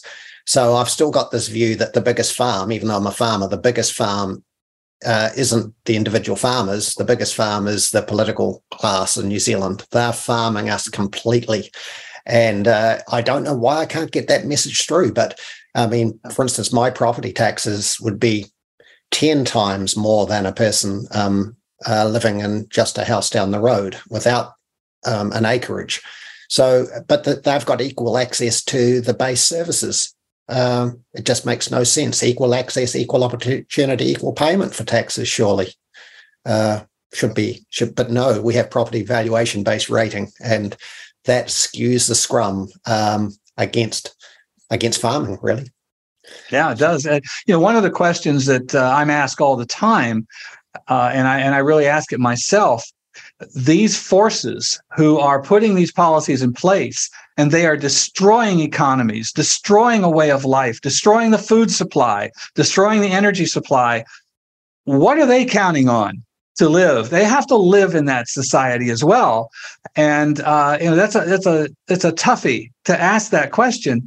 Uh, I, I've heard all kinds of really wild you know comments about this and, i'm beginning to see you know they're trying to develop robots maybe they think robots are going to create all this stuff for them they can live that way uh, you know, the, the, the, all the the all the uh, the goods and services that are left just go to them. I don't know, but but literally, this is, and that maybe it's a good question to ask him. When you destroy the economy with this particular policy, sir, how are you going to live when that is put in place? You know, it's a it's a question. Perhaps they haven't thought beyond their nose because there will be the top dog in this regime, or there will be a, a bunch of top dogs, but there won't be lots of top dogs. And uh, it's about who's going to be eliminated uh, in that regime. So these people in the middle um, might just be called the useful idiots that um, have, is a term that we've become used to in this country. Absolutely. Yes. Gentlemen, yeah. if I may now go to something we've not yet touched upon cultural Marxism, because I see that here. I am a person, I, I migrated with my husband to New Zealand in 2009. And I come from India, where for centuries, millennia, our politicians, our leaders have pitted us against each other based on religion. So when I came to New Zealand in 2009, it seemed like a peaceful place, relatively egalitarian. There were not so many, you know, in India, it's almost like, okay, you're a Sikh, let's pit you against a Hindu. And your temple, can there be another worship place here or something? All this, all sorts of nonsense goes on there. And we laugh like politicians only remember us at the time of elections or a famine when they need farmers. Otherwise, everything else goes to the dustbin. Hmm. And last four, five years in New Zealand, I am again and again, I get the sinking sense of deja vu that I'm back where I came from we now in New Zealand, we have the Maori population, and you have people, settlers who came from other places. This was early, say, 1800s, 1840. There was a treaty signed between the crown, the Maoris, the settlers, and right, the basic premise of the treaty. And again, I, I speak as someone who's not been here that long, was we are now one people. Suddenly, in the last five years, everything and this treaty of uh, that New Zealand signed, it's called the Treaty of Waitangi. They are using this because we have literally handed it over on a platter to implement the UNDRIP, the United Nations Declaration of the Rights of Indigenous People. And we have a cultural war of sorts here, the likes of which I can honestly say now I've not seen in India even. It's far worse. Everything is now, you are supposed to look at the world through the lens of your identity because it seems nothing else matters. What my heritage is, that's all who I am, that defined who I can become, and that's all I can ever aspire to. I know you've had those sorts of issues, and we've seen Black Lives Matter and Antifa and all of those in the US. Out here, it is a bit different because for a relatively long time, there has been peace there has not been, you know, you have major deployments of your troops, uh, Tom, but New Zealand, we are very small in the bigger scheme of things. Much of New Zealand, and we are so far away from the world, has been peaceful. And there's been intermarriage, there's been peaceful coexistence. And now, in the midst of this COVID nonsense, our government decided it's a great time to make an ethnicity based healthcare system. So, $700 million spent on creating a new Maori healthcare system. The basic premise of which they said was that the average Maori lives seven or eight years less than the average other non Maori New Zealander. So that means doctors must be racist. So we need a separate healthcare system. They are now talking in the wake of recent floods we had at one of our prime productive areas in the East Coast. They are now saying we possibly might need a Maori civil defense system this thing is not ending and the wedge that it's driving in between society. I've had friends here, white friends, whose daughter, a very sensible teen, has come back from school telling her parents, I need a note to get out of history lesson.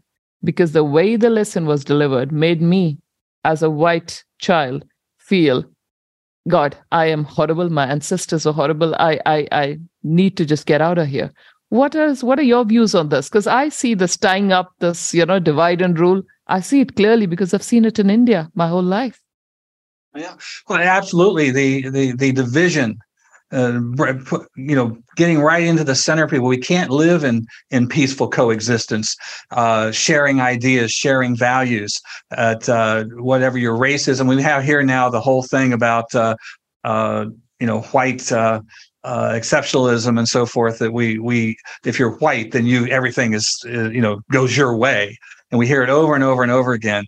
And uh, you know it's I, I remember the, the you know when when the in this country when we had the civil rights movement in the 60s and Martin Luther King and so forth Martin Luther King made the comment that you know he had the dream of uh, the day when his children would be judged by the content of their character not the color of their skin they have literally thrown Martin Luther King out and nobody is judged by the content of their character we're not allowed to uh, even uh, talk about having white friend or having friends of, of different races and so forth. Everything is division, division, division. The reason, obviously, for that is that uh, you are much easier to control when when things are divided that way. You uh, every single thing that happens in this country now is the whites' fault, you know, and uh, it's the, the hatred, the ability to have to have friends of a different race uh, is is just you know not allowed, and that makes us much more vulnerable to control. That's what it's about, and that is the education system. There are no um, academics taught, taught in our American schools today. You we we have on our television lots of times, uh, or you see it on the internet too people will take a microphone out and go ask people on the street questions just basic questions that you and I would sit there and scream the answer to. And people are going, I don't know. What in what year was the War of 1812 fought? Uh 1922? I mean, you know, it's they know nothing about uh, a history, about philosophy, about economics. They're now telling us, I think I said earlier that that uh, mathematics is now racist aren't they really saying that that that's because that the you know this other race is too stupid to know to be able to add two plus two? I mean really how talk about racist. That's who is? So we ha- you know have all this to divide us conquer us and uh you know put all this stuff in control make us accept it. Hmm. what the term woke is used a lot um, and to me, that's that is around uh, social justice. But how how is it? Um, what's the meaning of it in in the states? How how is it? Because I've got a brother that lives in the states, and he said, "Don't use that term. It's not it's not a nice term." Basically, what I, it's it's funny to me because what woke is showing me to be is that everybody's asleep if they accept it. So I don't know how that works, but uh, I mean, it literally is. This is what you're allowed to think and if you think outside of that, you are a racist, you are a hate monger. And uh, so, you know, you're, you're not to be accepted into anything. You're, you're going to shut you out of society. And uh, and that's that's literally what where, where it's headed. Yeah. Yeah, and add to that a conservative bigot. I mean, I, all these terms just come out, and uh. I don't know. Uh, it, it's in the New Zealand parlance uh, regularly now. That term, but you ask people to define it, and it is quite hard. Uh, but it is all the facets we're talking about today. Um, yeah. Looking at you, Don, you are probably, uh, you know, someone like Don. I think the term that the papers used was pale, stale white male. And anyone, a white middle-aged man. I'm, I'm not being ageist Don here. No, not much, but there's not much between you and me. But that's that's literally the way it is used. Everything, your race is weaponized. And I I have grown up myself in a multicultural society in India, and I've literally now I cringe at the word every time they use the word multicultural because when I was growing up, it just happened. You didn't put resources and try to make it work, it just happened. I come from an army family. So dad's a retired lieutenant colonel, brother's a colonel. And incidentally, Tom, I think I found you about 10, 15 years ago on YouTube talking about the United Nations. My dad and my brother. They both served uh, UN peacekeeping missions about 20 years apart. Dad in Somalia, and my brother in Congo. And uh, you are you don't have a choice in India. You know they pick up the most war decorated battalions or the ones with the most gallantry awards, and off you go. That's your duty. Go there. You're deployed. And I got down on this path looking at the UN 30 years ago, about 2009 or 10. About the time I came to New Zealand, I found your chats on this where this is heading. And now it is like all my last 30 years of talking about how futile. My dad, now he's 73, he's often remarks how pointless it was what they did in Somalia then. The Americans had just pulled out, Operation Black Hawk Down. And Dad's battalion was deployed in 92, late 92, early 93. And he lost seven men in an ambush. And, you know, he's never forgotten that. And uh, just out of Somalia. And he says, you look at Somalia today, it's just still, and I don't mean this, but he said it's still a hellhole. They have not allowed the people to improve. So what the hell were we doing there? He says, I lost men. And you can't even say it was for, you know, some cause. What was it for? Yeah, exactly. I, uh, a lot of people made money off of it. you know, a lot of people supplying supply the supplies for it and that sort of things. So people got political power. Uh, we, you know, the funny thing, the, I, I said at the very beginning, the United Nations was created so that we wouldn't have any more wars we have had more wars since the United Nations has been put in place than ever in the history of the world. And the worst part, starting with Korea, the Korean War, uh, is there's never been a victory in a in a war again. And uh, Vietnam was a prime example. The here we had thousands and thousands of, of young men dying there they were not allowed to fight in certain areas. They weren't allowed to uh, do different things, and uh, it was just a, t- total disaster. There was no no victory there, and uh, you know nothing changes with this. So why are we sending people in to fight these wars for for no reason? And things just get more oppressed by the day as uh, as we're looking at it. So, um, you know, I uh, uh, back in 19 or 2006, I was invited to Cambridge University to debate the issue of the United Nations before a 200 year old debating society. And it was supposed to be three to three, you know, uh, uh, on the issue about the United Nations. It ended up being five to one, as you can imagine.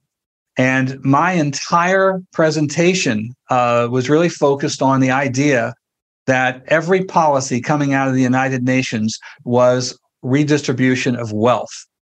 And I said, rob, rape, and pillage is the basic operandi of the modus operandi of the United Nations. That got an exciting response. Um, when I was done, uh, I went to this reception. I was the only speaker that went to this reception. And a young girl came up to me and she said, Can I ask you a question? I said, Sure. She said, you really don't believe in redistribution of the wealth? And I said, No, it's theft. And she said, But if somebody has more than they need, shouldn't they share that? And I said, Why should they? And she backed up, and I started to go into philosophy, teaching about private property rights and building personal wealth and the idea of incentive to do, uh, get you ahead, and so forth. And next thing I know, I've got 50 people standing around me listening as I'm going through all this. When I got done, she said, What an interesting point of view. How can I learn more? But here she is at Cambridge University, supposedly having the greatest opportunity to learn. And she knew nothing about this. This is the education system of today. No, there are no academics being taught. It is all about uh, the, the the whole idea of behavior modification and uh, using psychology to change people the way they think and, and mold them and uh, and that's what I said. We're we're producing out of our education system global village idiots, and uh, they they don't know even to ask the questions of these things. So that's that's what we're really facing. Well, it, it's interesting and timely you bring that up. Just yesterday, there was a headline about uh, the university closest to us um, in dire financial straits. Uh, and I would argue it's because of the very issues you've just brought up. They're teaching a whole lot of rubbish, uh, poor quality um, um, output. Uh, but of course, I've had that ability to do that for many years. And of course, now uh, with the less students, uh, perhaps, um, and perhaps too well paid administrators and, and governors and and tutors. So it's all coming home to roost. Our plus, on top of that, uh, this big thing about being mindful of the treaty, and it's called Te Tiriti, and all that expanding through the uh, institutions is um, it doesn't add any value to anybody. Uh, so. Yeah. I don't know. We're in a we're in a bind. This long march through the institutions is well and truly alive and well. Yeah. Well, I uh, I mean, I sound like a broken record, but getting down into the root, down into the basics in, in your local community and building a firm structure from there is the only way we have to fight back. When you try to fight as an individual or just a small group of individuals try to fight the national government, you're not going anywhere. But you begin to build that root, then you create, if, if you succeed at this, you create some individuals who understand these issues. Uh, I mean, I'm astounded by how many elected officials stand there totally stupid, not knowing any any of this stuff and can't argue it. They just accept it because they don't know any better. You begin to build a, a group of uh, people to, that will eventually begin to run for office and they they understand these policies and so forth. We've got to begin that that system and it will grow. It'll go up to the next level and to the next level of government and begin to turn it around. The problem is that our side has not wanted to do the hard work to organize to protect and promote the idea of liberty. And so now we're suffering the consequences of that. And now we've got a much harder job. But it's not over. We can turn this around because they're showing themselves so clearly for what they are. And uh, so many more people are going to suffer from it. One of the things we need to do in our movement is begin to paint the picture very clearly of what it is we are for. They're telling everybody what we're against. They're telling them that we're all just not only just a bunch of racists, but we're hate mongers. If we want to cut back on the size and, and, and the spending of government, well, that that's taking money out of the pockets of this group and so forth. And they paint us all as a bunch of hate mongers. We need to begin to paint the picture what does freedom mean? What are we really advocating here? And what will be the result of that if we are able to achieve it and begin to show how this is how somebody can have goals and dreams in their life? You know, when I grew up, that's what we talked about as we're growing up our goals in our life, our dreams, what we want to be. You don't hear that mentioned today. Nobody talks about it. It's just survival. We need to start telling people we got to move past survival and begin to live our lives as we choose and not have ask a government, what can you do on your property without their permission? The property that you pay for, the property that you invested everything you have in it, what investment do they have in it? None, but they tell you what you can do on it. We have got to begin to ask these questions and make these policy uh, make it very clear what is it we're advocating? The money you earn is yours. The incentive you have to make a change. Do you want to get involved? What what really interests you to uh, you know uh, make up new ideas, new move forward? Where are the Edisons and the Teslas and so forth today to get us new ideas to move us forward? This is what we've got to take on and begin to promote and stop being on the defensive. We got to take the offensive and turn it around because these people are tyrants and they're idiots. well, well said, Tom. Uh, fantastic. I uh, I've had that sort of ethos for many many years, and I have this uh, this line that says, um, um, "The takers are taking too much from the makers." And it never used to be that way. And I want uh, a, a, society of makers, not takers. Um, yeah, you can take if you want to use that term in, in a proper transactional method you know, willing buyer, willing seller. But when you've got takers through regulation and legislation that is oppressive, um, you know, I find it quite a uh, well, it's it's an abuse of power. And uh, when you have people in suits, in high places, um, altering your ability to be a maker, then it's an arrogance of them to decide that they can continue their taking. So the chickens have to come home to roost, don't they? Absolutely. And they will. They absolutely will. If we don't take control, then it's not going to be pleasant. It's not going to be uh, something you want to do. And, you know, I've had massive uh, retaliation when I um, used the, we came in, in New Zealand about 2008, there, there became this term, uh, aside from the 91 uh, Resource Management Act and the big precautionary principle under that act, uh, there came this this idea that we'd all collaborate uh, because we'd collaborate and uh, we'd all be happy because we'd get the right outcomes. Well, it's been quite a coercive concept, And so you argue, uh, you label, um, you know, what some people uh, term a collaborator, and it didn't end well for some in, in war times. Um, and then you label them a uh, coercive communist. And all of a sudden, um, you know, you're, you're considered a, a, madman.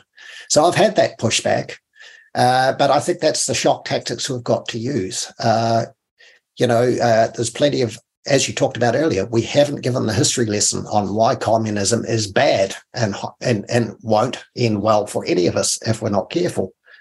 But there seems to be this unwillingness to even talk about it in New Zealand.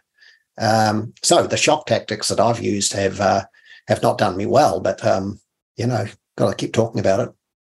You don't know who you've influenced though by it, so maybe maybe you've changed somebody's life because you've said it, and that's what we have to do. Well, and we've stepped yeah. this reality check radio has only been going about three and a half weeks, and uh, you know we've got okay. all sorts of conversations going on um, right. from a variety of topics. Um, some of it's shocking, some of it's quite mild, um, but you know the conversation's got to start, hasn't it? Absolutely, absolutely, yeah, yeah, it does. And what you were saying just now, Tom, you know that young girl you spoke about at Cambridge that exemplifies what a friend of mine, she often uses these words. She says, if you're not a communist at 20, you don't have a heart. But if you're still a communist at 40, you don't have a brain. And something will change by then, and one lives in hope. But yeah, it is universities, especially these days. My husband and I, you know, out here hiring on the farm, and we it's a big place, 1,200 cows. We often think someone who's just fresh out of university, uh, things we it has actually skewed our mindset in how we view fresh graduates coming out of our universities here. Such like the one don mentioned. So there's this university out here that's in dire financial straits. Yesterday it says it's going to shed of hundreds of jobs possibly. At the same time it spent over a million bucks designing a new logo removing the traditional coat of arms was it done on their website and putting in a local uh, i think it's a local tribal some that, sort of that, motive there. Hmm. So it is like, what are your priorities? How much of this cultural Marxism is going to go on, and uh, where does it stop? Where does the insanity stop? One other thing is changing subject uh, slightly, but on the same vein in terms of spending. Yesterday, it became apparent to me that New Zealand spent 116 million on advertising around COVID response. Um, now, there's 5 million people in this country. 116 million was spent by the state feeding media organizations and uh, and the like. And that's that's before we give the privileged um, journalism fund, which is um, our last count was 55 million, but I rumors are it may have doubled. Uh, so, gosh, we're in a bind. Uh, has America got these same issues going on? as the United States, I mean, got these same issues oh, of of largesse? No question about it. Absolutely. And of course, we have uh, these people in the White House now and in, in Congress, uh, Biden and Schumer and Pelosi and these people putting all this stuff in place. And uh, uh unfortunately, the Republican Party uh, is useless. They they don't they just sit there and twiddle their thumbs and uh, allow all this stuff to happen when they've got such a wealth of stuff that they could go in and attack and, and begin to show why it's bad and so forth and uh, uh, Mitch McConnell, who's the head of the Senate, I, I have said, you know, of all the politicians in the world that we could loathe, the number one politician that I loathe is Mitch McConnell because you know he, he's just letting all this happen. He's going along with them. He's he's one of them basically, and uh, pretending to be the opposition, and he's not. And uh, so I think that's more loathsome. It's it's one thing to pro, you know promote your own ideas and what you believe in. It's another one to lie about it and say, "Oh, that's not me."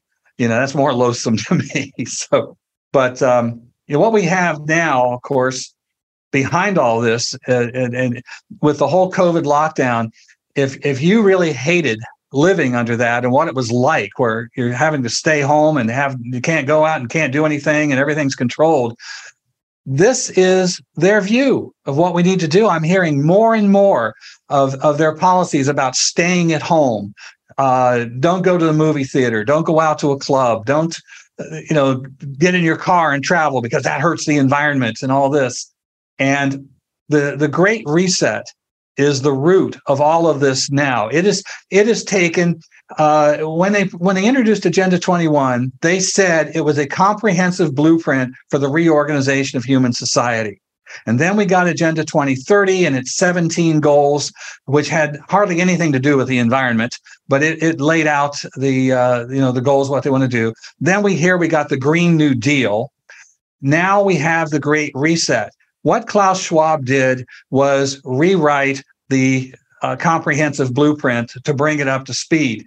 What it really is is reinvented communism. That's what it is, and it is the the reorganization of human society. The uh, uh, it's the outright elimination of our economy, our income sources, and our jobs, our private property, our personal privacy, our individual choice, uh, our families as we know them, the uh, our communication, our energy, entertainment, the uh, you know farms, healthcare, everything is being reset. That's what they mean. They have openly said, as they've gone through this, I got quote after quote, as they're attacking capitalism. Capitalism is a thing to hate. Kids coming out of school today hate capitalism because that's what they've been taught.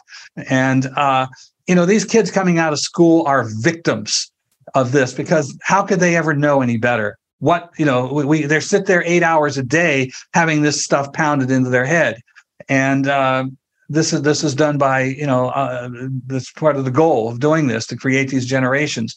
But the great reset is what they have said now is that uh, sustainable. This is this is the key word. I, I hadn't mentioned it yet. I'm surprised i haven't. Sustainable sustainable sustainable. Everything. Sustainable has absolutely nothing to do with protecting the environment. It is a trigger word to get you to voluntarily give up your liberties. And Klaus Schwab and the World Economic Forum, who created the Great Reset, uh, are using that word. They're saying now on um, the investments in, in corporations and so forth, if they can't prove that their product is produced sustainably, they will not be invested in. And Klaus Schwab has said that only a few corporations will survive this. Are you watching what's happening? You know, and around the world, the world economy. And what's interesting about this is you're now finding corporations that are coming up with ideas on how their product is sustainable we have a product of, pardon me, toilet paper in this country that now says on the outside labeling of the cover of the packaging that for every 100 uh, trees cut down to make this product, 400 are planted. It's sustainable. what did we just have? Bud Light beer. I don't know if you've been watching this in your news or not, what they have just gone through they they're they're playing the game. They're sustainable. You know, they they're caring about the transgender community and so forth. The, one of the ESG uh, uh, goals and all that. So there it is. These corporations are going to do this dance to prove that they are sustainable. The the uh, automotive industry taking everything to the electric cars, even though nobody can afford them and there's not going to be electricity for them.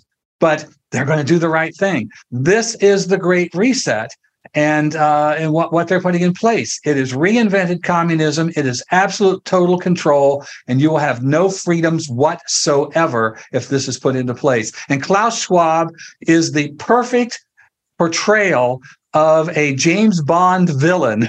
You know, that you can just see him right there. We got to be James Bond. Take him out yeah, we're going to be 007. Interestingly, uh, Tom, our um, former Prime Minister is one of the young global leaders um, of that school of uh, WEF. And in her acceptance speech a couple of years ago, um, she used all the words straight out of the Klaus's, uh, granddad Klaus's um, playbook like build back better and uh, we're going to have a just transition and we're going to be kind and we're going to do all these things. I mean you've you've heard trudeau say similar stuff. You've seen seen biden say it. You've seen macron say it. Uh, boris johnson used it. Um, i think even scott morrison in australia used it. So there's hope because two out of those three in fact three out of those six have have left power. So there is hope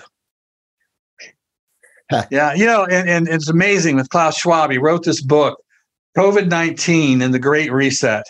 And uh, he says that this book was written uh, after the pandemic to show the weakness of capitalism and what we learned from that lockdown and, and how it showed the weakness of capitalism. Now, here's the amazing thing about this book the lockdown, the whole pandemic lockdown started in March of 2020. This book came out in August of 2020. Now, I've written three books. And I know that first of all, to write a book, you got to come up with a concept, then you got to do the research, then you actually have to write it, then you have to find the publishers and editors to, you know, put it together and get it out there. This Superman did this in five months. Yeah, right. this was written before the pandemic. In 2018, the World Economic Forum did a test uh, trial run of what would happen if they had a worldwide pandemic. In 2019, he did it again with Bill Gates and the Gates Foundation. And in 2020, golly gee, it happened. You know, what a Superman. Oh, nothing to nothing to see here, and no no crony yeah. capitalism, no cronies involved in any of this uh, capitalist right. uh, push. No, absolutely nothing. Tom, thank you so much for your time today, and I think we we should be at some time if we can get you back. You've been very generous today we should talk about ESG and migration and how a few of those things are playing into this whole issue. Because I, I, know you have migration there. For you guys, it's as easy as just opening your borders. We have mass migration here in New Zealand in the midst of a housing, medical, I mean, every sort of crisis you can think of. And uh, God, the chickens are really coming home to roost. For our listeners, yeah. this was a Tom DeWeese. And uh, for those who would like to know more, have a look at americanpolicy.org. I see a special on your book right now, Tom, the Activist Handback, Handbook, How to Fight Back in Your Community. And I should say I have downloaded, taken a digital one of it at one time. And Catching Fire News, that is also, Tom, how frequently do you do a podcast there? We've got uh, uh, six different hosts that do um, uh, programming on there and uh, we over uh, we're just one year old and we've done over uh, 300 programs in that period of time right yeah and that's something uh, uh, your new i think i've subscribed somehow to your website because each time a new one is loaded i get an email reminder and that's right. that's mm-hmm. definitely always worth a listen and each time i watch it it never fails to strike me how similar we are it's the same thing happening across the world and yet there's Absolutely. those who think that if we say it's a planned uh, program, that is a conspiracy. Yep. Well, for those who'd like to listen more about this conspiracy, we shall have a lot more to come. But for now, we will sign off and see you at another time. Thank you so much for listening. Jaspreet Boparai and Don Nicolson with Greenwashed on RCR, Reality Check Radio. Okay, welcome back to Reality Check Radio with Jaspreet and Don. 2023, May. We're leading up to our nation's election later in the year.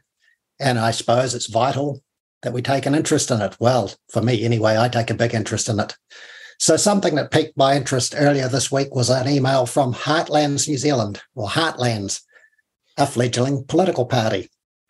Um, it's a website says it's a um, voice for rural and provincial New Zealand. So, I figured it was time RCR Reality Check Radio, found out a little more about it. So I've got the chairman on. Uh, Jaspreet and I have welcomed the chairman uh, to this uh, forum. Uh, welcome, Lawrence. Lawrence Day.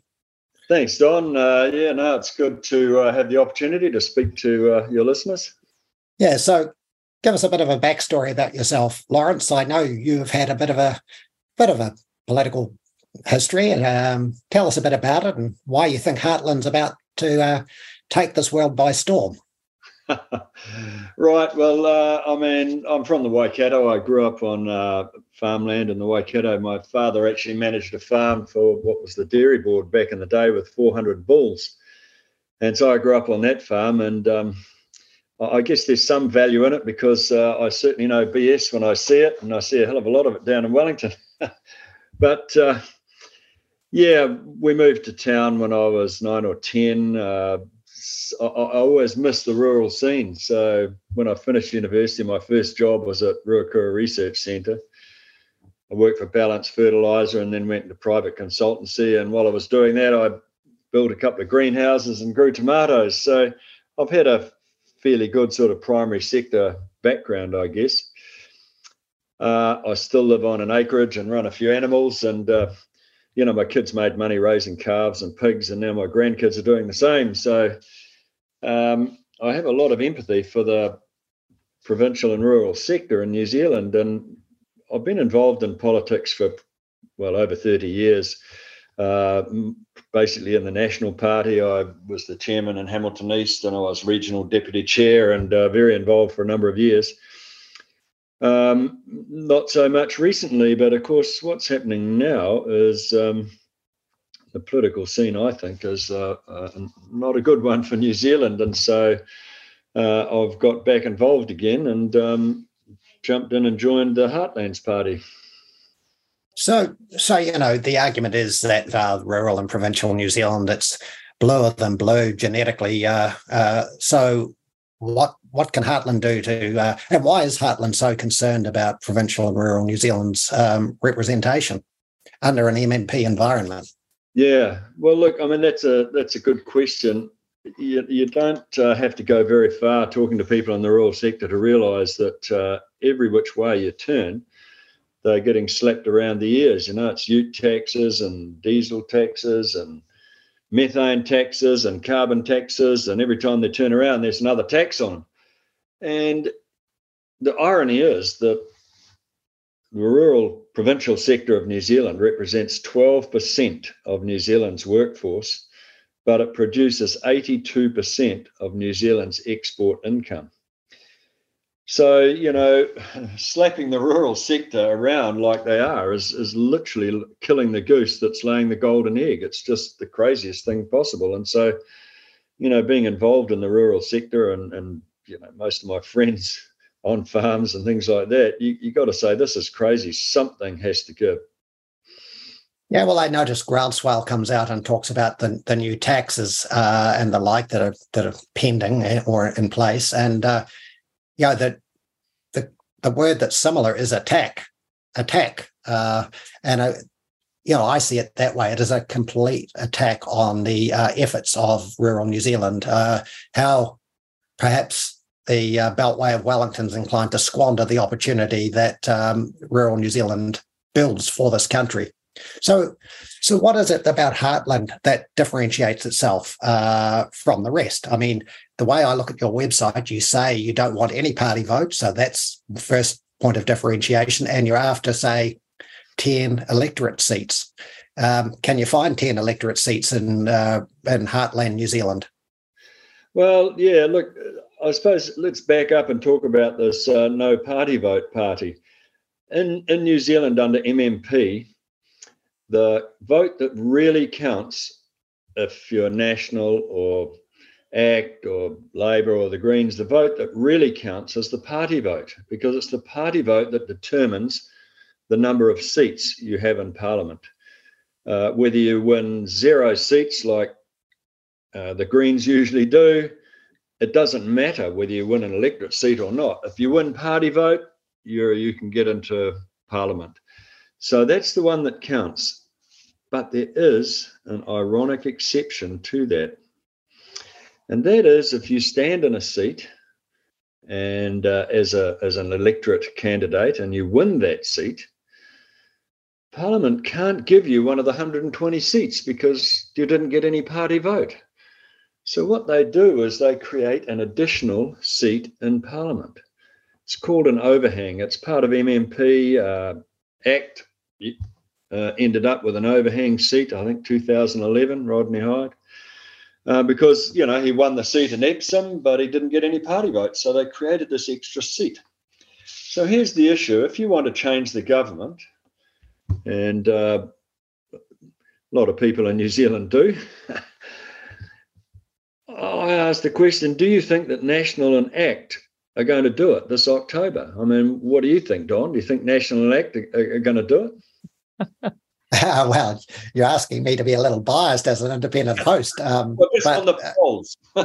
Yeah, but but based on the polls, the, the thing that gets me is National think they can sleepwalk to victory now. They've got um, got everything in place, and there's not not a, even though I see it slightly differently to most, there's not a tissue paper between the left and the right of politics and the and the mainstream at the moment.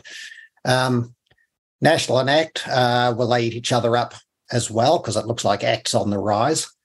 Uh, I don't know. Uh, it's it's a vexed question, but uh, I do know that provincial New Zealand under an MMP environment hasn't been getting a fair shake of the stick and no. hasn't been since MMP came into, into being. No, and it's an interesting uh, scenario to look at. I mean, if you want to change the government, at the moment it means National and ACT need to get more party votes than Labor, Greens, and the Maori. At the moment, the polls are showing that Labor, Greens, are basically neck and neck with National and ACT, and the Maori Party will hold the balance of power in the next parliament. Um, you know, I say welcome Aotearoa. Um, but, uh, you know, if that doesn't appeal to you, what can you do about it? Uh, it's no good, say, switching from National to ACT because all of ACT's seats actually, if ACT didn't exist, they would be National voters. Um, so it's no good dividing the right what the right actually has to do is get extra seats somehow. Now, it's only two ways you can get it. One way is to take them off Labor. Um, but why would a Labor voter switch to National when, as you say, there, there's no difference between the two?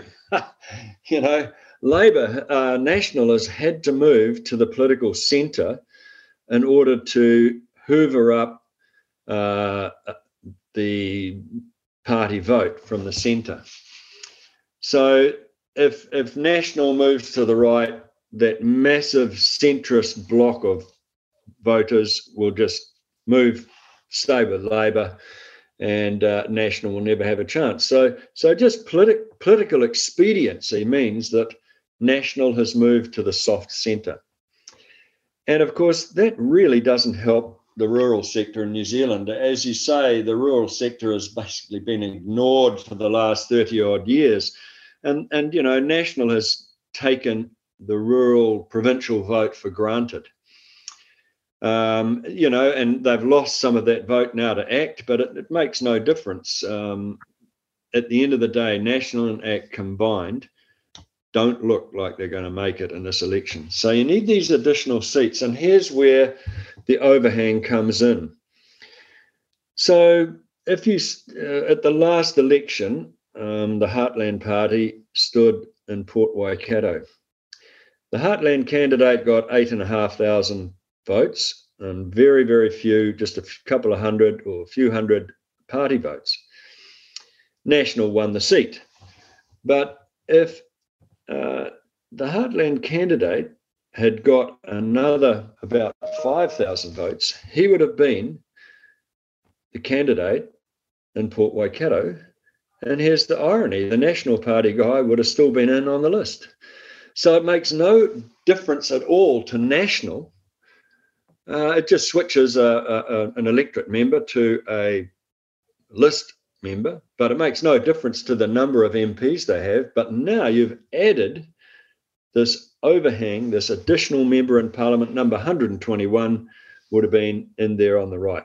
Now, it's a simple strategy. Um, it's happened accidentally in the New Zealand uh, electorate. Like I say, ACT did it first um, back in 2011 when they won Epsom. They won the seat but got very few um, party votes. So the Heartland Party has said, well, look, you know, this is a this is a strategy that's available under uh, MMP. The rural sector in New Zealand is the most hammered sector around, the most unappreciated, taken for granted, and now vilified and attacked. The rural sector in New Zealand needs its own representation, representation in Parliament. And the best way to do that is with a party that only goes for these overhang or additional seats. They leave the party vote to National Act and just take the candidate vote. If they gain four or five or, or up, there's, there's about a 10 or a dozen electorates where this would work, where you can say to a national voter, look, vote national on the party vote.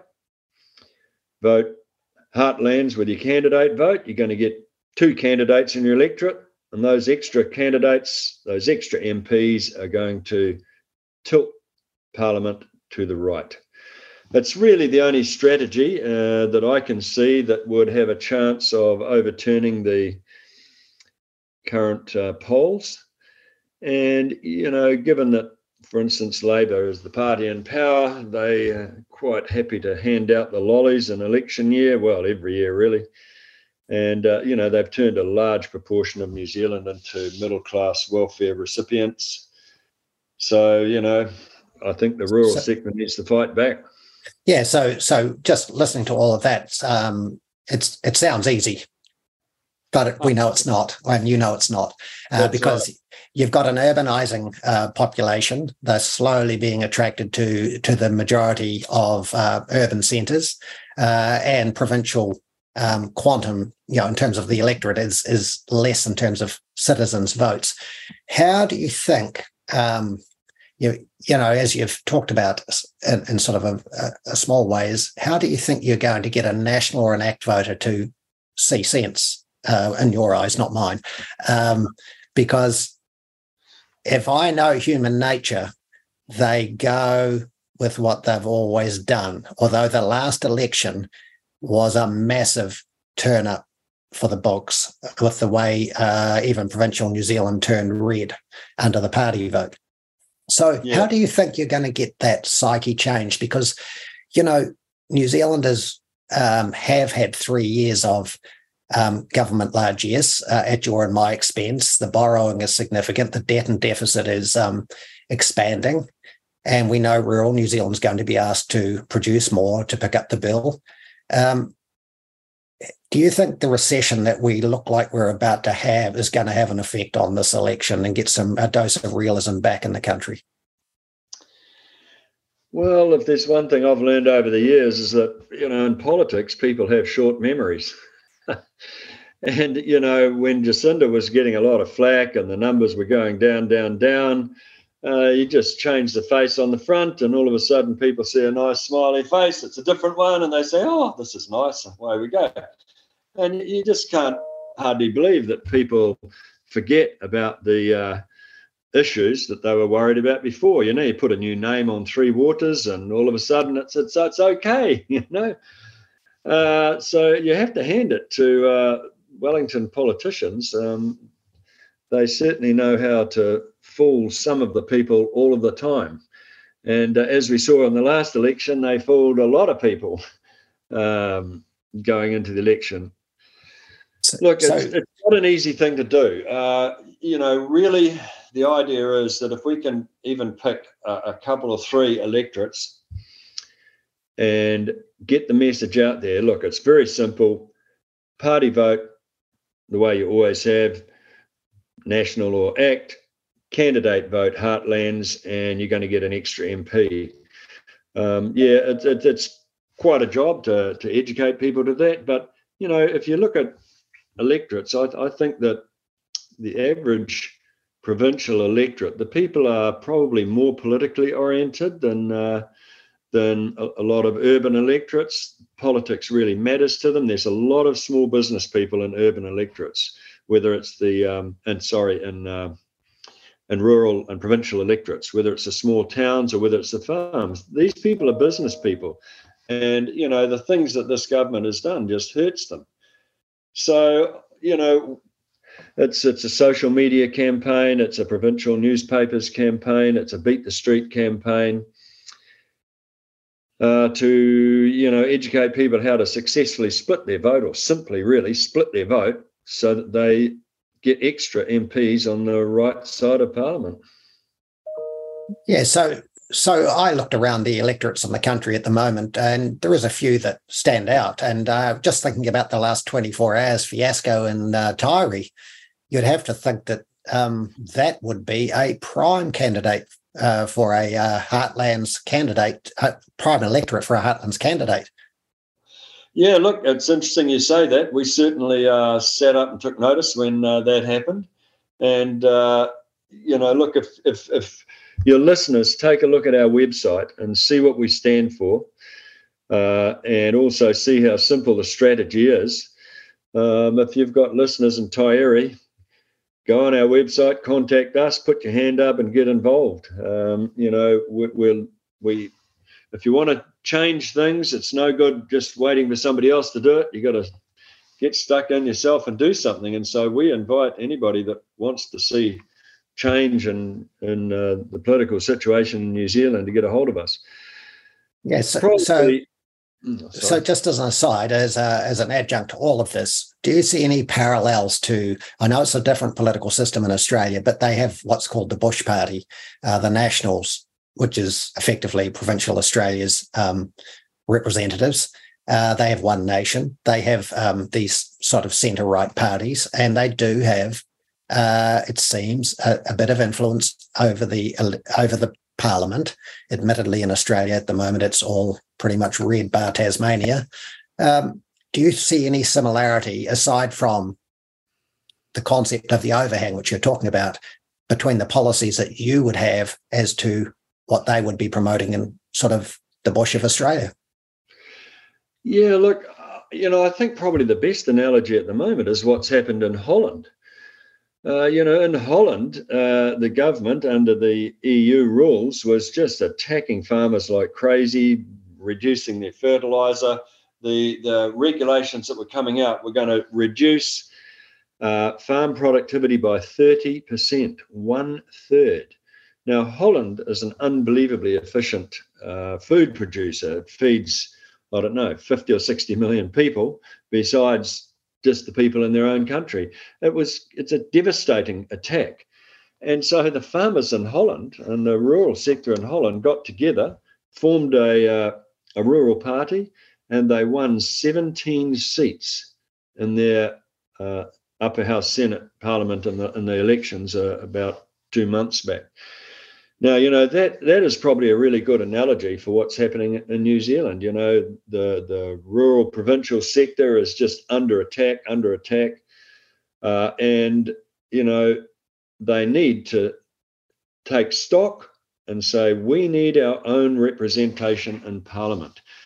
You know, I, I really admire the guys in Groundswell. They've done a fantastic job of, of raising awareness and getting farmers thinking, you know, we need to do something and you know, I've joined a few of their parades. Um, you know, the, the the sad fact is that tractor parades don't change government policy. You know, unless, unless you do them every week, like in Holland, they did them days and weeks on end. In New Zealand, yeah, sorry to interrupt, Lawrence, we're inclined to do it one day and we go home. That's the New Zealand way. We're very respectful. In Holland, the, and France and Belgium and Germany and other countries, they just um, they're incessant. And I have to just one little adjunct to your story. That 17 seats that the BBB party got was out of 75 seats in the parliament. So you imagine if we took the list MPs out of the New Zealand parliament uh, and we had our, about our 72 electorates, is it? Yep. The parallel is there as to the dominance of the list MPs in our parliament versus the um, sort of you know the people elected by the electorate. And I think that's our problem, isn't it? Uh, that you know, I I'm quite overt about my politics because I've been here for a long time, just like you. Uh, you see the failings of the uh, MMP environment for rural and regional New Zealand. Uh, yeah, so so so the gain is, as you're saying, um, get rural and re- regional New Zealand to have a um, have something different to what they've had for the last 30 years? Yeah, look, you know, we've got a Green Party that represents, um, you know, a group of people out on the left. We've got a Maori Party. We've got the ACT Party representing business people. Who is representing rural and provincial New Zealand? National used to, but to be fair to them, they can't. They don't anymore, and they can't because they have to go for that soft centre. So, you know, rural New Zealand has gone from being sort of taken for granted under national to being vilified and attacked under Labor. And, uh, you know, if Labor Greens Maori wins the next election, it's only going to get worse. So, you know, if rural and provincial New Zealand wants a change, they have to be in Parliament. It's it's no good being out on the street on your tractor. Um, it'd probably be helpful if you did like the French do and dump truckloads of uh, manure on them outside the Champ Champs Elysees. But you know, if we went down to Parliament and did that, um, you know, in New Zealand, you'd probably get attacked and yeah, it's it's not something, but not something. You know, it's it's sort of the sort of thing that a lot of us have always thought, but of course we don't condone because we are law abiding and respectful. Yeah, um, you know, and that that's Kiwis. You know, we we feel like, well, you know, we we should be able to have our protest, but we're unlikely to sort of go to the to the lengths that they have in Europe. But you know, the, the length that we need to go to is to have a genuine rural or provincial party. You know, the the Otorohangas, the Invercargills, the you know the Paeroa and Matamata, the little towns that support the rural sector. You know, they're just they're just being screwed by this government. And you know, recently Don and I we were out at a local pub here, and we and I think I should I'll mention it, Don. We were talking to a national MP who happened to pass by, and very clearly we spoke about the fact there were a few others that you know why is farming being hammered so much? And we are constantly about the climate. And seriously what is our contribution? You leave alone the science. What's our contribution? Less than a quarter of a percentage. And the answer we got was yep we know that. But national cannot say that because the bulk of our voters the 2 million north of auckland i'm sorry if we do that that's political suicide. And after that that was last month. This week i attended an act meeting in town. Again the same thing. We've got technology for you guys. You guys we'll sort you out. And i often wonder when farming is concerned what is the difference between the left and the right? This it's like there's nothing. There's nothing to choose from. Well it's interesting that you should bring that up. Um, you know it's ironic that in new zealand we want to put a carbon tax on food producers now, you know, food producing was exempt under all the carbon trading rules, except for New Zealand. We're going to show the world how it can be done, at what expense. But, you know, even so, it's interesting that our food is the greenest. We, we produce on a carbon footprint the greenest food in the world. Our carbon footprint per whatever type of food you want, per sheep, meat, vegetables, whatever, is about half of that of, for example, Holland. So, if you wanted to improve the world's carbon balance, if that's your goal, then surely you would shift production to New Zealand, where the carbon footprint is half of what it is in, in Europe or other places, you know. So, you know, it's it's it, that's that's the first thing. It is just bad, bad economics. Um, and secondly, you know, I mean, take for example the science around methane. So, methane is a global warming gas. There's a few things about it that you've got to know. It's unbelievably dilute in the atmosphere. Uh, and so that's the first thing. It's, it's unmeasurable. Um, it's, it's, it's contribution to global warming. Secondly, methane that's produced by animals uh, they eat grass, they produce some methane, they belch it out, it goes up to the atmosphere. Ultraviolet rays hit it, it breaks down into carbon dioxide, water, and ozone. Ozone we love, water we don't we don't care about, and the carbon dioxide goes back down and grows more grass. It's a cycle. Why the hell are we taxing farmers in a cycle. We're quite happy to burn trees and, and turn it into electricity, knowing that the carbon dioxide goes back into trees. What's the difference between a cow and a tree? Why pick on the farmers? It's just bad science and bad economics. Oh, and um, you know, it's the power of majority over minority. Um, interestingly, another guest we've interviewed today has an opinion on all of this as well. So, look, I think uh, the good thing is Lawrence uh, telling the story about why methane and nitrous oxide are, non-issues is, is, is just our duty. Um, and on RCR, I hope that uh, that's part of our our um, our story, trying to get the truth out to people. In fact, that is our story, trying to get the truth out and making it as simple as we can, getting that truth out. So, um, just to, just to, to wrap up, um, what do you think about the language? Uh, you talk about the tissue paper, or I do, that between left and right. The language seems to be um, it's okay uh, for them to be as woke, to use the term, as can be. But if someone on the right of centre dares say anything out of that woke paradigm, you're all of a sudden taken apart. Do you think that provincial New Zealand just wants to, uh, yeah, basically, to coin a phrase, terminate terminate the woker side that uh, where uh, or, or, terminate the wokester attitudes that are coming from um, the centre and centre left? Yeah, look, I mean, this whole language thing is is amusing.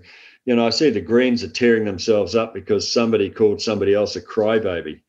I mean, for real, you know, they want to kick someone out of Parliament for calling somebody else a crybaby. They didn't even use bad language or foul language, or, you know, it's such a weak insult. You just got to wonder where are these people coming from?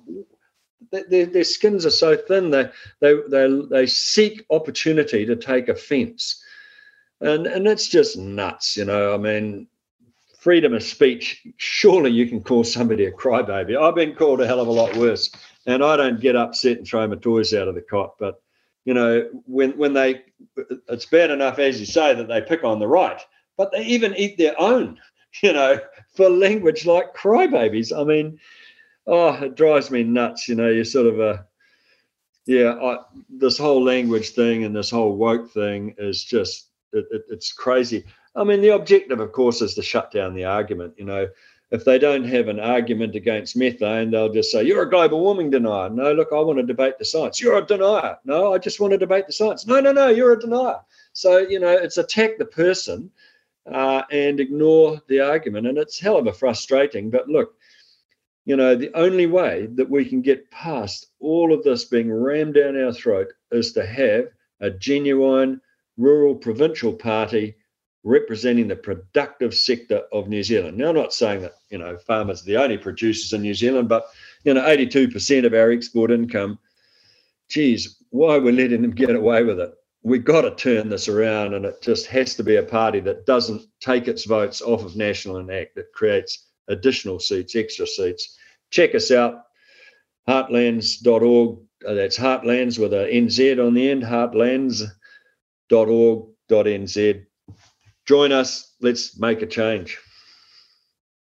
Well, um, fantastic, Lawrence. Uh, look, it's great to to have you on. Uh, it's it's great that there's um, some new enthusiasm in the in the political uh, spectrum on the right of centre.